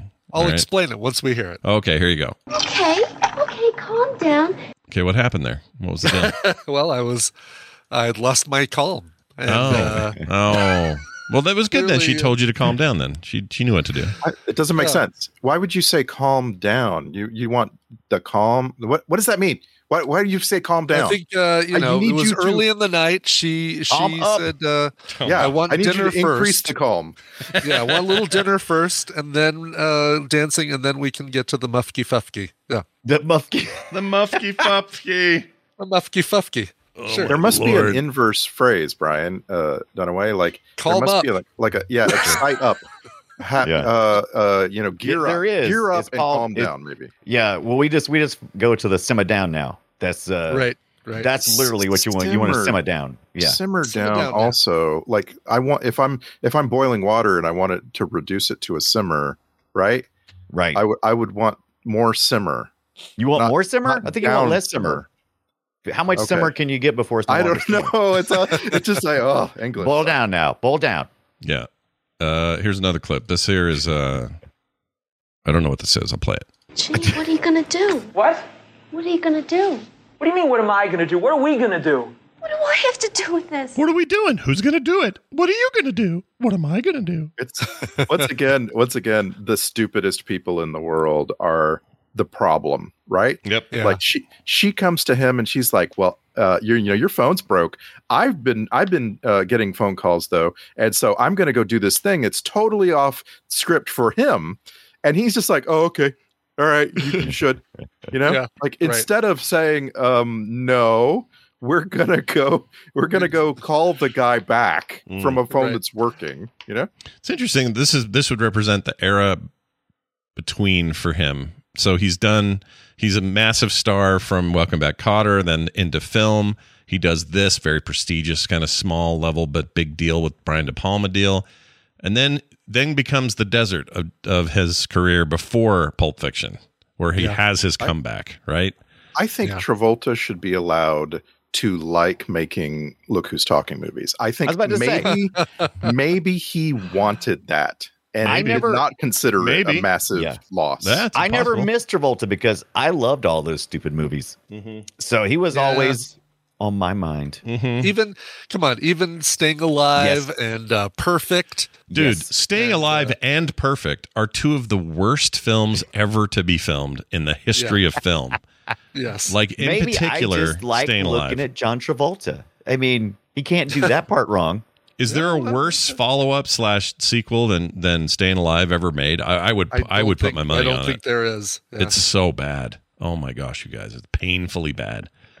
But I mean, you know, there was a bunch, and then you know, you could argue he's had like, I don't know, he did Pulp Fiction, and then he went and did that one where he could like get hit in the head or whatever, and then he could see things. oh uh, yes. I kind of Uh, liked it. but- Prestidigitation. Phenom- no, what was phenomenon? it? Phenomenon. Yeah, That was prestidigitation. Phenomenon. Prestidigitation. Yeah, but then we love Broken Arrow because we're weird like that. That was cool. Right, but that was after Pulp Fiction. You're right. Pulp and Fiction. Michael, where he was an angel, and uh, oh, I kind of The want to General's daughter. What? When was that? That was much after later, right? after Pulp Fiction. You guys heard about the Face Off sequel that's coming, right? No way, Yeah. really? Yeah. Yeah. He's Called- not he's so called- far not involved. It's apparently only Nick Cage is the only one signed on, so I don't know what Okay. this means. But uh yeah, What's they're be means- called? I'll tell you what it Is means. Is it just going to be called Face Off Two, or can it be like Face Off again? yeah, Face Off Face the Off facening. the facening. hey, check out my face, it isn't mine. dot com. I don't know. I don't know what they're gonna yeah, do. so far, so far we so far we only have the name Just- Face Off too. Yeah. Oh, Uh, so but- not so not just another face. Not All right, just fine. another face. Some of the Yeah. some Not of the just details another Face Off. some of the details have apparently been just ridiculous. Yeah. Sure. Like like Right. you know just because it's just like Nick Cage just saying what he Yeah. what he would Yeah. like to do. Yeah. Absolutely. And there, that could be it. It could even be like, oh, we don't really have a movie. We just have We just Nick have Nicolas Cage. just saying, oh yeah, I could do another Face Off, and it would be this. Okay, what's the movie pitch again? Okay, he's saying he wants to do Face Off. That's it. Let's make Yeah. it. Yeah. Let's make it. And and I am happy to to say that my Nicolas Cage impersonation is really an impersonation of Andy Samberg's impersonation of Nicolas Cage. It's really good. I like it. I like that it all it spans. has to be. That's all it has to And be. all it has to be. He also does a really good- Independence. Yeah. Christopher Walken. Is he doing good? Christopher Walken? Is that who I'm thinking of as well? No, uh, it was uh, oh the guy from uh, Jerry Maguire, uh, the really smarmy guy Oh. that um, did the killer Christopher Walken.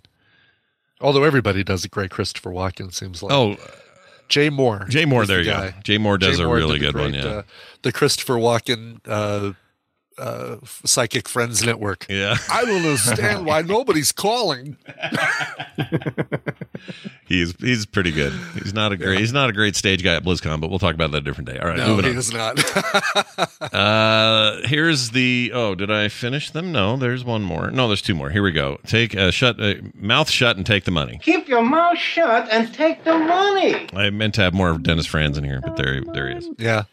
Uh, and then here's the lady at the station with the weird robot voice. So Dunaway, I, uh, I did what you asked. Here you go. Stairway 3, track 4, for the Merchants Limited, stopping at Trenton, Newark, New York, Rye. That's so weird.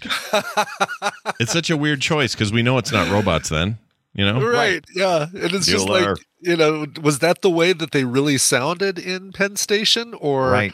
is that she thought, well, uh, I'm supposed to do this voice without any inflection whatsoever? Okay. Right. Yeah, I got questions. I love it. No answers. Uh, that is your clips for today. That means, ladies and gentlemen, it's time for us to do a thing I can't find the clip for. Here it is. the checklist. That's right.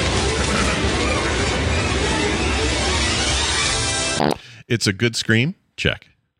Uh, who knew sailors and telephone booths were such a great match? Check. And finally, smartphones fixes this movie in the very first five minutes. Check. and and everything else like smartphone. Imagine recording that cheesy co-ed movie with with smartphones. a better Like, phone. everything. Yeah, yeah I agree. Oh, All of the it. new cinema filter on your iPhone. And uh, yeah. Yeah. That scene was and then like you just go to a you just go to an audio bank online and find a good scream and you're done. that's right. I Those- think I read that this was like the first full use of uh, Steadicam in filmmaking. it was Oh, his amazing. for it was definitely his first use. There's trivia about him using it for the first time, but I don't know if that means anybody. I think it means just him. I think it. I think it was pretty underutilized until Hmm. this point in time. I don't know about. I mean, it was it was kind of new. Yeah. Oh yeah. Well, I think ca- Steadicam well, was definitely a late '70s introduction, right? I think. Yeah. See here it is. Steadicam, brand of camera, stabilized mount, burp burp burp. 1975. Uh, I there were It's some. usually a popularized use is usually where we, d- d- uh, you know, we, we go because the Steadicam's been around for a while, right? But there were Since there were some tracking yeah. shots where uh, and some pullaways where I had to look away. I like there were way Really? way too much w- blurry movement, uh, especially like when John Travolta discovers that all of his tapes have been blanked. And oh he yeah, just and he t- is- yeah, he tears the whole place apart, Mhm. and you're s- and you're so slowly realizing that he's ruined his office. Like Right. That scene was the way that was shot. I couldn't really I love look. that. I love that stuff. See the first. I'm trying to find the very first movie because it'd just be interesting. Oh, the ver- uh, it may have been um, Kubrick doing something. Kubrick. Let's see. The year is. no, they don't say. All right. Well, this this website sucks. That's an interesting tech though, because it won that thing won a bunch of Academy Awards on the technical end, and they, I guess you still use it in the tech is still in like you know, it's Oh, still yeah. part of what we do, right? It's a technique. Now Just it's keep now it's like a, a, a choice. Now you can choose. Yeah, and if you're Paul Greengrass, you say, "F your steady cam. I'm going to run around with a handheld the whole time, you jerks." this is how the world works. Yep. Right. I love that. That's what he would say. That's how the world works. All right, let's get to the uh, the Star Trek connections. There are probably, if there are any, it's rare, right? I It's there's two. yeah. So um, we have uh, first a, an actress named Deborah Everton. Her role in this movie is hooker. Hooker. is she the one that died in the bathroom? played Wait, wait. She the was she one of the mud girls in uh, in the original series? I hope. Mud girls. no, she was not. Hooker with clean Um, teeth. Yeah. Her one credit in the Star Trek universe was on Star Trek First Contact. She was credited with costume design. So Oh. uh, she was uh, clearly a costume designer by trade who got a little bit role in the movie as Hooker. Well, there you go. then. And uh, better better than that though is uh, J. Patrick McNamara. So he plays the detective that's like treating Travolta like ass in the hospital. Mm. Oh, yeah, he was Uh, terrible. Yeah. Yeah. And the J. reporter Patrick guy, he McNamara. sucked. Or the police guy, boy, the, Yeah. the like the people that were either public servants slash, uh, you know, Right. b- press and the doctor or whatever. But hey, he has a low opinion of those people. Yeah, De Palma Yeah. does not like those guys. No. Right? Yeah. No. They were He's a he's a pretty good uh, character actor. This guy, J. Patrick McNamara, and again, his his character was named Detective at Hospital. yeah. In uh, TNG, he got a uh, the role of Captain Taggert, which is the like the other captain of the week in an episode called Unnatural Selection. So this is in the second season of TNG. Hmm. And in Unnatural Selection, um, this is the one where Pulaski catches a space disease that makes her age really fast. Oh, I remember that. Yeah. Yeah, he's he's the Season he's two the other captain of the week. Yeah, that would have been season two, right? She never did anything Yeah. past Yeah, two. because she was yeah just that season. Yeah, which is we're, we're all grateful for this occasionally, right? J. Patrick McNamara. I shouldn't say that. I'm- I kind of like glad we Pulaski. season- I'm glad we had a season with her. She was a really good character. Like she was the the total skeptic on the ship. Yeah, Yeah. She was on the season that the entire uh, next Picard final Picard season is based on the one where Yeah. she got she got stolen by Moriarty, Moriarty in the in the fake uh, uh, Holodeck, uh, and. Data having a having fun in the holodeck day. Which they, you know, things didn't go well for them, but um, I don't know. I find that I found her fine. Yeah, Yeah. She got a lot of hate for I don't know what. I guess it's just No, changed. re- uh, no reason. Exactly. People wanted uh, uh, Beverly. Plus, she's a isn't she a TNG? She was in TNG, she, so she has this like connection to the old show, and I don't know. I bet nerds at the time were stoked about it, and it's just us young people who were like, "Who's this? How come Oh, Grandma?" So she was in TOS. yeah, that's well what I as what you meant. mean? Yeah, the original Who's series. this old lady? I don't Yeah. like old ladies. It- I think it was just the a, lady? Where's Wesley's mom? pretty sure it's just a one-off. Where's Wesley's mom?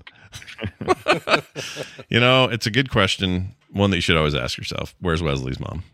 Yep. Uh, all right, excellent. Uh, that's a fantastic bit of news there that uh, we had to deal with. What else? Uh, let's move on to the soundtrack grade. I give it a G and B for good and bad. I thought it had moments of really cool music use. It reminded me of the Untouchables. A lot of intensity, especially when he was driving his car and got around all those cops and stuff. That was all pretty. Oh cool. God, that whole driving scene so looked like he was going to be killing people. Yeah. and- Even though, Yeah. even though I And a could see like menace. s- I could see you know uh, green screen going on in the car and everything, it was still pretty Yeah. effective. But it also feels like we're on the cusp of having to have a disclaimer at the beginning of the film because of that dude just recently in Milwaukee who drove through a parade or wherever it was, oh right, drove into a crowd. Like we've had to have that with uh, you know seasons where there's shooting that takes place in a school. We we're going to need to have some of those on there too. yeah, I'm afraid you're probably right about that. Yeah, like This a was- sensitivity, a sensitivity warning. It's like, hey, this is kind of uh, too close if to home. you're upset about this sort of thing and you very well should be, you may not want to watch this. movie. Right. Yeah. This is This kind is of movie. uh, yeah. This is music by Pino Donaggio.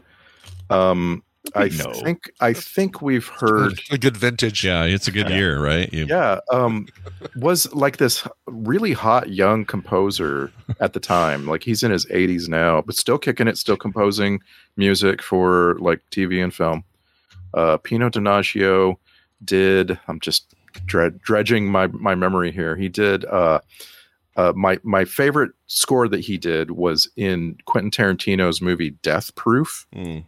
Um, there's a there's a section of that the the movie comes in sections, and one of the sections is called Sally and Jack, and Pino Donaggio scored that section, and I love it. Mm.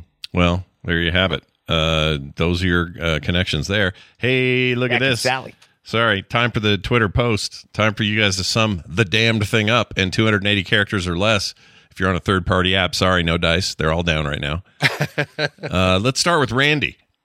Blowout. Three minutes of a terrible film about naked women being stalked by a slasher, and then 98 more minutes of you wishing you were watching that first movie. Look out, John Lithgow's right above you. Oh my gosh, right there. I feel like I'd have better peripheral vision than that lady did. You know? I wasn't thinking about it the other like, day. no offense, I was but- like, uh, so you've You got can peripheral vision. that.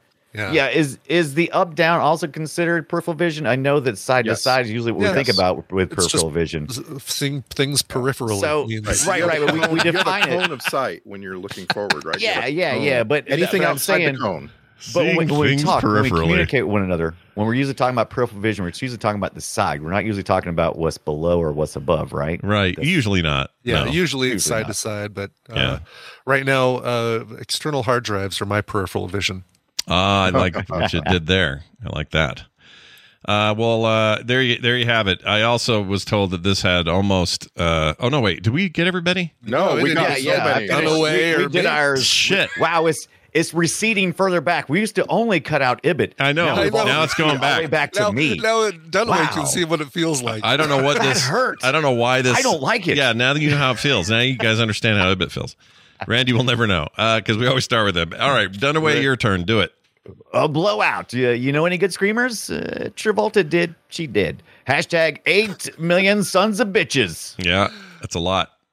How many sons of bitches can you deal with at one time? Not eight million. All eight eight million million. sons of bitches. It's a lot. Brian Ibbott, you're finally here. It's your turn. Your time to shine.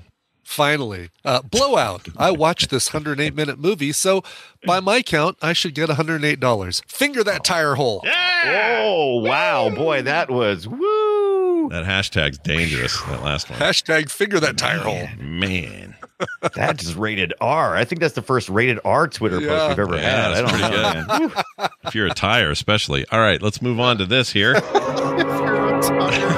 this was almost called uh, this. These are alternate titles. They almost called it in Canada or Canada. It was called blow blow oot Blue, blue, blue. blow oot. oot. So that almost happened. Uh, or the Footloose Strangler. They decided against it, but they Oh, almost yeah, did sure. it. Yeah, surprised me. Everybody He is footloose. Here's the No, good wait, news. He's not footloose. Yeah, he's not No. Footloose. Here's the good news. Especially not rolling down a hill. No. Who is though? Uh, this is a, a, a show where we have emails, and we got one. Here's one from. Uh, oh, you know what? I should actually call first, so uh, people can call this hotline 801-471-0462, and you can leave a voicemail. And we got one of those, and I'm going to play it. Oh, cool. Oh. So this is about uh, loan. Well, it's about somebody. They're going to have to really try hard to get me interested, but here it is because I've seen this movie and I don't know. But anyway, here it is. Hey, Film Sack crew, it's Michael here from Edmonton. Just wanted to reach out and let you guys know that uh, my wife and I are actually sitting down watching uh, Disney's The Lone Ranger. I know, hold it in, you guys. You can judge all you want, but I think you might want to put this on the list. This is pretty fun, and it's kind of it's got some gritty creatures, got some uh, what creatures? What? It's not typical Disney. My wife's fixing me on this one here. Honestly, guys, I think you would love this one. It, it's a good pick. It's fun. It's adventure, and it's a good western. Anyways, cheers, boys. I would have to be stoned out of my mind Yeah. to enjoy this movie again. I hate it. Okay. This could deal. be our first No. use of that audio clip that you saved, Scott, about the bad people on the phone. Could you? Could This, you? Yeah, let's but this play is that. this Hit is that a button. great example of there's a big difference between the substance of what you're recommending and the sales pitch. And this guy's sales pitch is the best I've ever heard. Don't ever I- call me again. There you go. That's your Yeah, there first it is use. right there. Yep. I actually am with I'm with them. I'd I'd say Lone Ranger should be on our list. Have you seen Absolutely. it before? No. Oh, No, it's- it's- you don't know what you're saying. Then it's so bad, you guys. It's so. I know, but I think that lends itself to great conversation because again, it's got Armie Hammer, it's got Johnny Depp, it's got uh, who's the director? It was like somebody that that again, by all accounts, It was the guy this- that made the the the pi- or the pirate movies. The same guy. Gore Ver- Verbinski. right Gore Verbinski, Ver- Verbinski. There you go. So you know, it should have been better than it was. Yep. And Uh, good good news, it's not streaming. So Oh, good. I thought he said it was on the Disney. Uh, He just app. said it was the. Um, He just called it Disney. maybe maybe in Canada. Yeah. Oh right, right. Yeah. Plus, Yeah, he called it. doesn't Di- he called it Disney's Yeah. The Lone Ranger, which doesn't necessarily mean it'll be on the service, but Uh, um, gotcha. it is a Disney production. I don't know, man. I saw that movie when it came out in theaters, and I and I love You were- westerns, and I love all that kind of stuff, and I like old school uh, Lone Ranger. I just thought this was sh- utter shit, terrible. Yeah. I think also the fact that Scott is such a lover of westerns that Yes. I think maybe it was a little bit too low of a bar. Tom May, I don't care. Wilkinson, William Fichtner, Helena the actors Bonham aren't the Carter. problem. It's a great cast, no question. It's just so bad. How does this thing have a better Rotten Tomatoes rating than uh, the number 23? I don't get it. Yeah, yeah. The number twenty three. I'm nervous. See, uh, that's one I haven't seen, but the fact that you liked it and it's so poorly reviewed makes me think that's something we should watch just to Yeah. try to suss out why or what's the problem. And maybe, and maybe I'm, you know, maybe I'm just uh, conflating it with other things that Jim Carrey did that, uh, like, oh, maybe that was, maybe that was Eternal Sunshine that that scene came from where he was looking all sad and, and, uh, Oh. mopey. you're like, oh, that was the Truman Show. Dang it, this movie is bad. You'd say. Yeah, but actually, audience score for this and number 23 are both in the 50s. Uh, tomato meter is higher for Lone Ranger at 31 to compared to 7 for the number 23. Seven. It'd be cool if the twenty three had twenty three was the number. Oh, it'd be great. I know. Is there something we can do as a as a as a community, as a frog pen As a society. can we can we do change the uh oh no, I guess it's not the audience score. We have no no control. Yeah, we have no control over that. We can't Darn really. Re- we could review bomb it in the most creative way possible to try to create to mold it into the number we want. to, to get it to the number 23 it'd be a great uh be a challenge. I'm sure we're up to.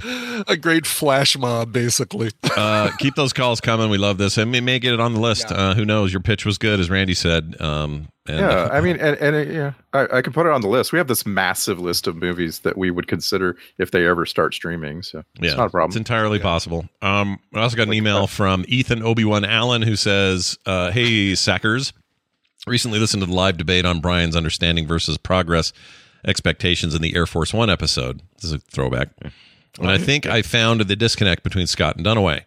So you and I were disagreeing, I guess. Yeah, it must have been. Go ahead. I love that movie though. I He says the real the real question should be: Did the visual effect look absolutely real at the time, but lost its realism as technology improved? So he says, for example, Jurassic Park one versus Jurassic Park four. From Scott's perspective, I believe he was saying that the technology looked real good, but not 100 percent believable in Air Force One. And I think uh, Dunaway was saying that our brains were uh, seeing something novel and interpreting it as Right. real until we got used to the technology and started noticing the tiny flaws, uh, aka Jurassic Park one. I think that is Right. what we This were talking a- about. This is a theory that I have. Yes. Yeah, I think it's actually kind of agree with your theory after over time. Right. Like it makes sense to me that now that I'm reading it. Anyway, Yeah. my answer would be a blend of both of what uh, both of your perspectives. No, the plane can't. Uh, sorry, the plane crash wasn't completely realistic, but looked more real than previous movies. However, Jurassic Park One looked absolutely real to me on the appropriate format, but Jurassic Four uh, looked real on every other better format. Therefore, both arguments were right. You see realism because your brain is presented a 2D image within the technology for which it was designed. Until we get holodecks, I say realism was achieved in 1993 dinosaurs and will be forced to keep pace with that media or with the media on which is presented. Uh, but it will still be restrained to a 2D environment. What do you think, Ethan? Uh, I think that's a fair point. point, and that is probably why when I see something like the first time I saw Cave Troll in Lord of the Rings, it was by far and runaway the single most intense, cool, realistic l- depiction I'd ever seen in my life of something like that. I go back and look at it now, and it doesn't look terrible. It looks like an early version of stuff that's better today. So it's like any Right, kind of progress with this stuff. It's just yeah, I, I agree with that. and you can't you can't help wishing that they would uh, go back and like find a bunch of money to go back and fix that. Yeah. Right. Because Yeah. like um my for me it's in, all over the two towers. It's Pippin and Merry riding around on uh Treebeard. Oh yeah, it looks bad. Uh, it just bad now. like th- there are these co- uh, these shots composed of them in front of a green screen, and it's just bad. Well, and like I keep I keep thinking, I'll bet that could be fixed. You know? Oh, It could be 100% it could be. It could be fixed in the short term, but long term. Well, you're you'd have the gonna run same into problem, you're right. Because 20 years from now, it's going to be like, oh, that looks like. But, but Randy, what you're describing, technology. you're describing the business that is remastering of video games and why, and, Yes, and- I but, am, but applying very that to films, right? And I, I kind of agree with it. Like, I don't have a problem if they Mm-hmm. take something classic, like the Lord of the Rings films. Let's say Peter Jackson's in charge. It's like, all right, Weta, we've learned a lot. Let's go redo all the effects, and they do that, and now there's a new edition.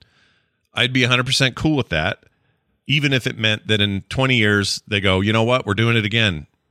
We're doing fine, it again. Fine, do it again. Uh, treat it like treat it like game remasters. I don't have a problem with it. I think it was different up until more recently because we we uh, you know we had physical medium up until our most recent digital medium. I guess it even applies there as well. But you know, we used to like if if you had like a tape, if you wanted to listen to something the next level on a CD, you had to remaster it. And Right. It would sound Right. good on CD. Oh yeah, music's a good example of that. Sure. I don't want to. I don't want to slip into an episode of Play Retro here, but I, I, I do think that um, it, there are a lot of things to compare, right, between Mhm. movies and video games. Sure. and and it's just we happen to have been alive when all the tech and all the quality is rapidly improving. Yeah, I rapid I- again pace, yeah. for the umpteen. I've said this many many times. It might not improve at this pace going forward, right? We No, might we're at the top of a curve, for the big upswing. We're at, we're at the top of a curve in gaming for sure. Um, it's a long curve, and there will be incremental jumps, but we're we're no longer like the leap it used to be. And Mm. film's kind of like that too. So some of that, I think, just some of that thinking can apply to both of these entertainment mediums. Um, but not only that, the entertainment the the entertainment mediums are conjoined in a weird way now. Like they didn't, you know, when you play Pac Man, you don't go, "Oh, this is like a movie," but now you play Last of Us Part Two, and you go, "Holy shit, this is like a movie." In fact, it's so much like a movie. Hurry up, make a movie, or in this case, a television show. Uh, first one airs this weekend, by the way. Everybody set your clocks to it. Yeah. And and already getting great reviews too. Yeah, I have no doubt uh, that I'm going to love this. I can't wait. Um, oh, I love no, me I some love- PP. Yeah, some PP. I know. A little bit of PP. I love I love people who go back and listen to older episodes. Yeah, I And do too. comment love it. I do too because Yeah, that tells me uh, Yeah. our show's good and that they like to hear it again. I think that's a good sign. Uh, if you want to be one of these emailers or callers, you can do it, and we love the call, So please keep those coming. Uh, voicemails can come to us at eight zero one eight. Sorry, eight zero one. Why can't I think of it? 801 471. You know what it is? I'm used to saying 801 when I say 8, 801. Oh, yeah. It throws the me. Eight zero throws you right off. Whoa. Eight All right. million sons of bitches. My brain couldn't handle that. 801 471 0462 is that number. And if you'd like to email us, you can do that as uh, as much as you like. Filmsack at gmail.com. The phone number doubles as a text line as well, so you can use it that way if you would like. like to thank a couple of new patrons this week. Uh, Randy, not our Randy, different Randy, joined us. Okay. Joshua um, uh, M, I'll call him because I'm going to butcher that last name. Joshua, thank you for uh, coming. And Janos Keese, or Hanos Keese. I'm not sure how you Janosch. say it. I Janosch. think Janosch. It might be Janosch. J A N O S. Probably Yeah. Janosch. Uh, oh you're, well, no Z at the end. Maybe just Janos. yeah, I'm not sure. But you're awesome. And having you here makes us all happy. Why? Because it means more of you are part of the community, but it also means you are never going to hear a commercial or ad. You're never going to miss pre show content every week. You'll get monthly bonus episodes. Oh, I got to poke Dunaway. We're halfway through the month. We got to get your thing. Oh yeah, I've already got it. Well, I don't have it ready. I've, I've got it. I'm He's making got it. it. right He's now. making it. He's going to send it to me. So don't worry, January people. That's still coming. I always send mine the fifteenth. I've always my my first of month, my first of month and end of month is always in freaking sane. So I, Oh, okay. I feel like I feel like I just can't wait to do. Like I will, I will hit the first of the month because I, it's like I'm ready to go. You're I'm excited. ready to go. You're Yeah. stoked. But Dunaway's pragmatic, and so Yes. we'll take it. whatever you need to do. Yeah. Like I Um, said, my months at the beginning, at the end of the month is crazy. Yeah, we love doing those. Though. Cray better. cray. So watch for those. cray. Here's his will be great as always. Also, uh, you get cool stuff in the mail like art from me and some other cool things. So go check it out. It's patreon.com slash filmsack and join today. Our next film will be I don't actually know. What is it? It's Daredevil. Oh, Daredevil. Daredevil. Daredevil. Uh, if his Billy Club don't get you, his lack of sight will. we are hitting the 20th Daredevil. anniversary of uh, the Daredevil movie. Bill Biv DeVoe. Uh, oh, yeah. Yeah, 20, 20 years ago, uh, a man named Mark Steven Johnson uh, cast uh, Ben Affleck and Jennifer Garner and Colin Farrell. Yeah. Colin Farrell as Bullseye, I believe, is his That's character. right. Yeah. Yeah, I'm. Uh, I I will say out loud. I at the time, I don't know how I felt at this time, but at the time, I unapologetically enjoyed that movie. Yep. The sequel or the Elektra spinoff, The not so much. yeah. Yeah, Not so yeah. much. I saw this at the Dollar Theater. We got there late, and so I have never seen the first few minutes of the movie. Oh, Was it worth a dollar?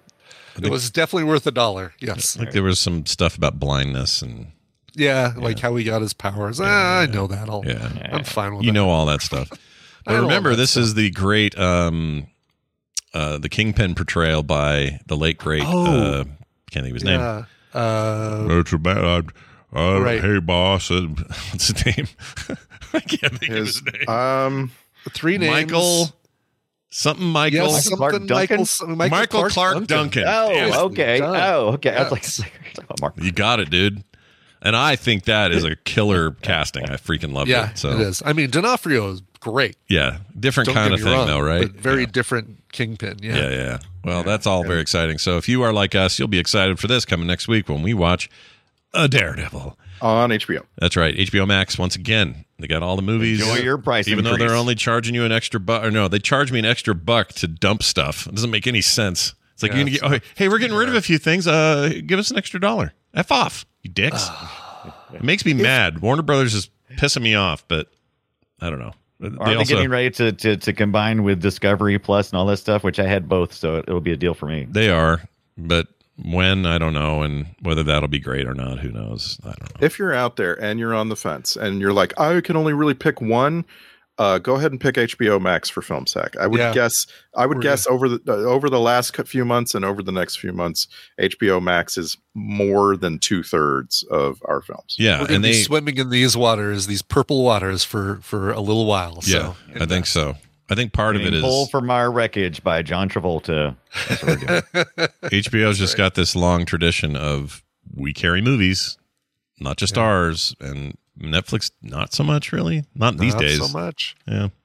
Anyway, uh, that'll be next week. So tune in then for more. In the meantime, check it out. Filmsack.com is where you can find all our links and all our stuff.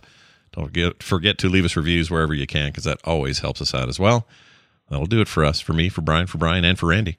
It's a good scream. We'll see you next time. It Was a good scream. It's a good screen. It's a good screen.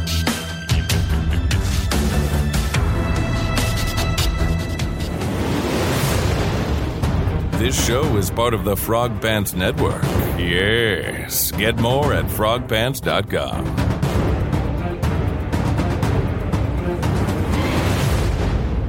Don't ever call me again. Okay. Don't ever call me again. I won't do it.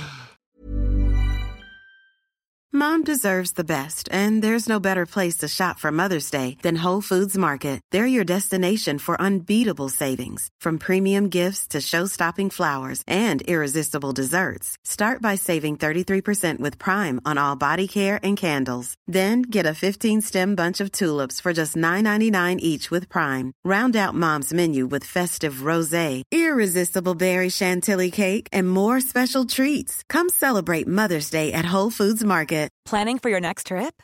Elevate your travel style with Quince. Quince has all the jet setting essentials you'll want for your next getaway, like European linen, premium luggage options, buttery soft Italian leather bags, and so much more. And is all priced at 50 to 80% less than similar brands. Plus, Quince only works with factories that use safe and ethical manufacturing practices. Pack your bags with high-quality essentials you'll be wearing for vacations to come with Quince. Go to quince.com slash pack for free shipping and 365-day returns.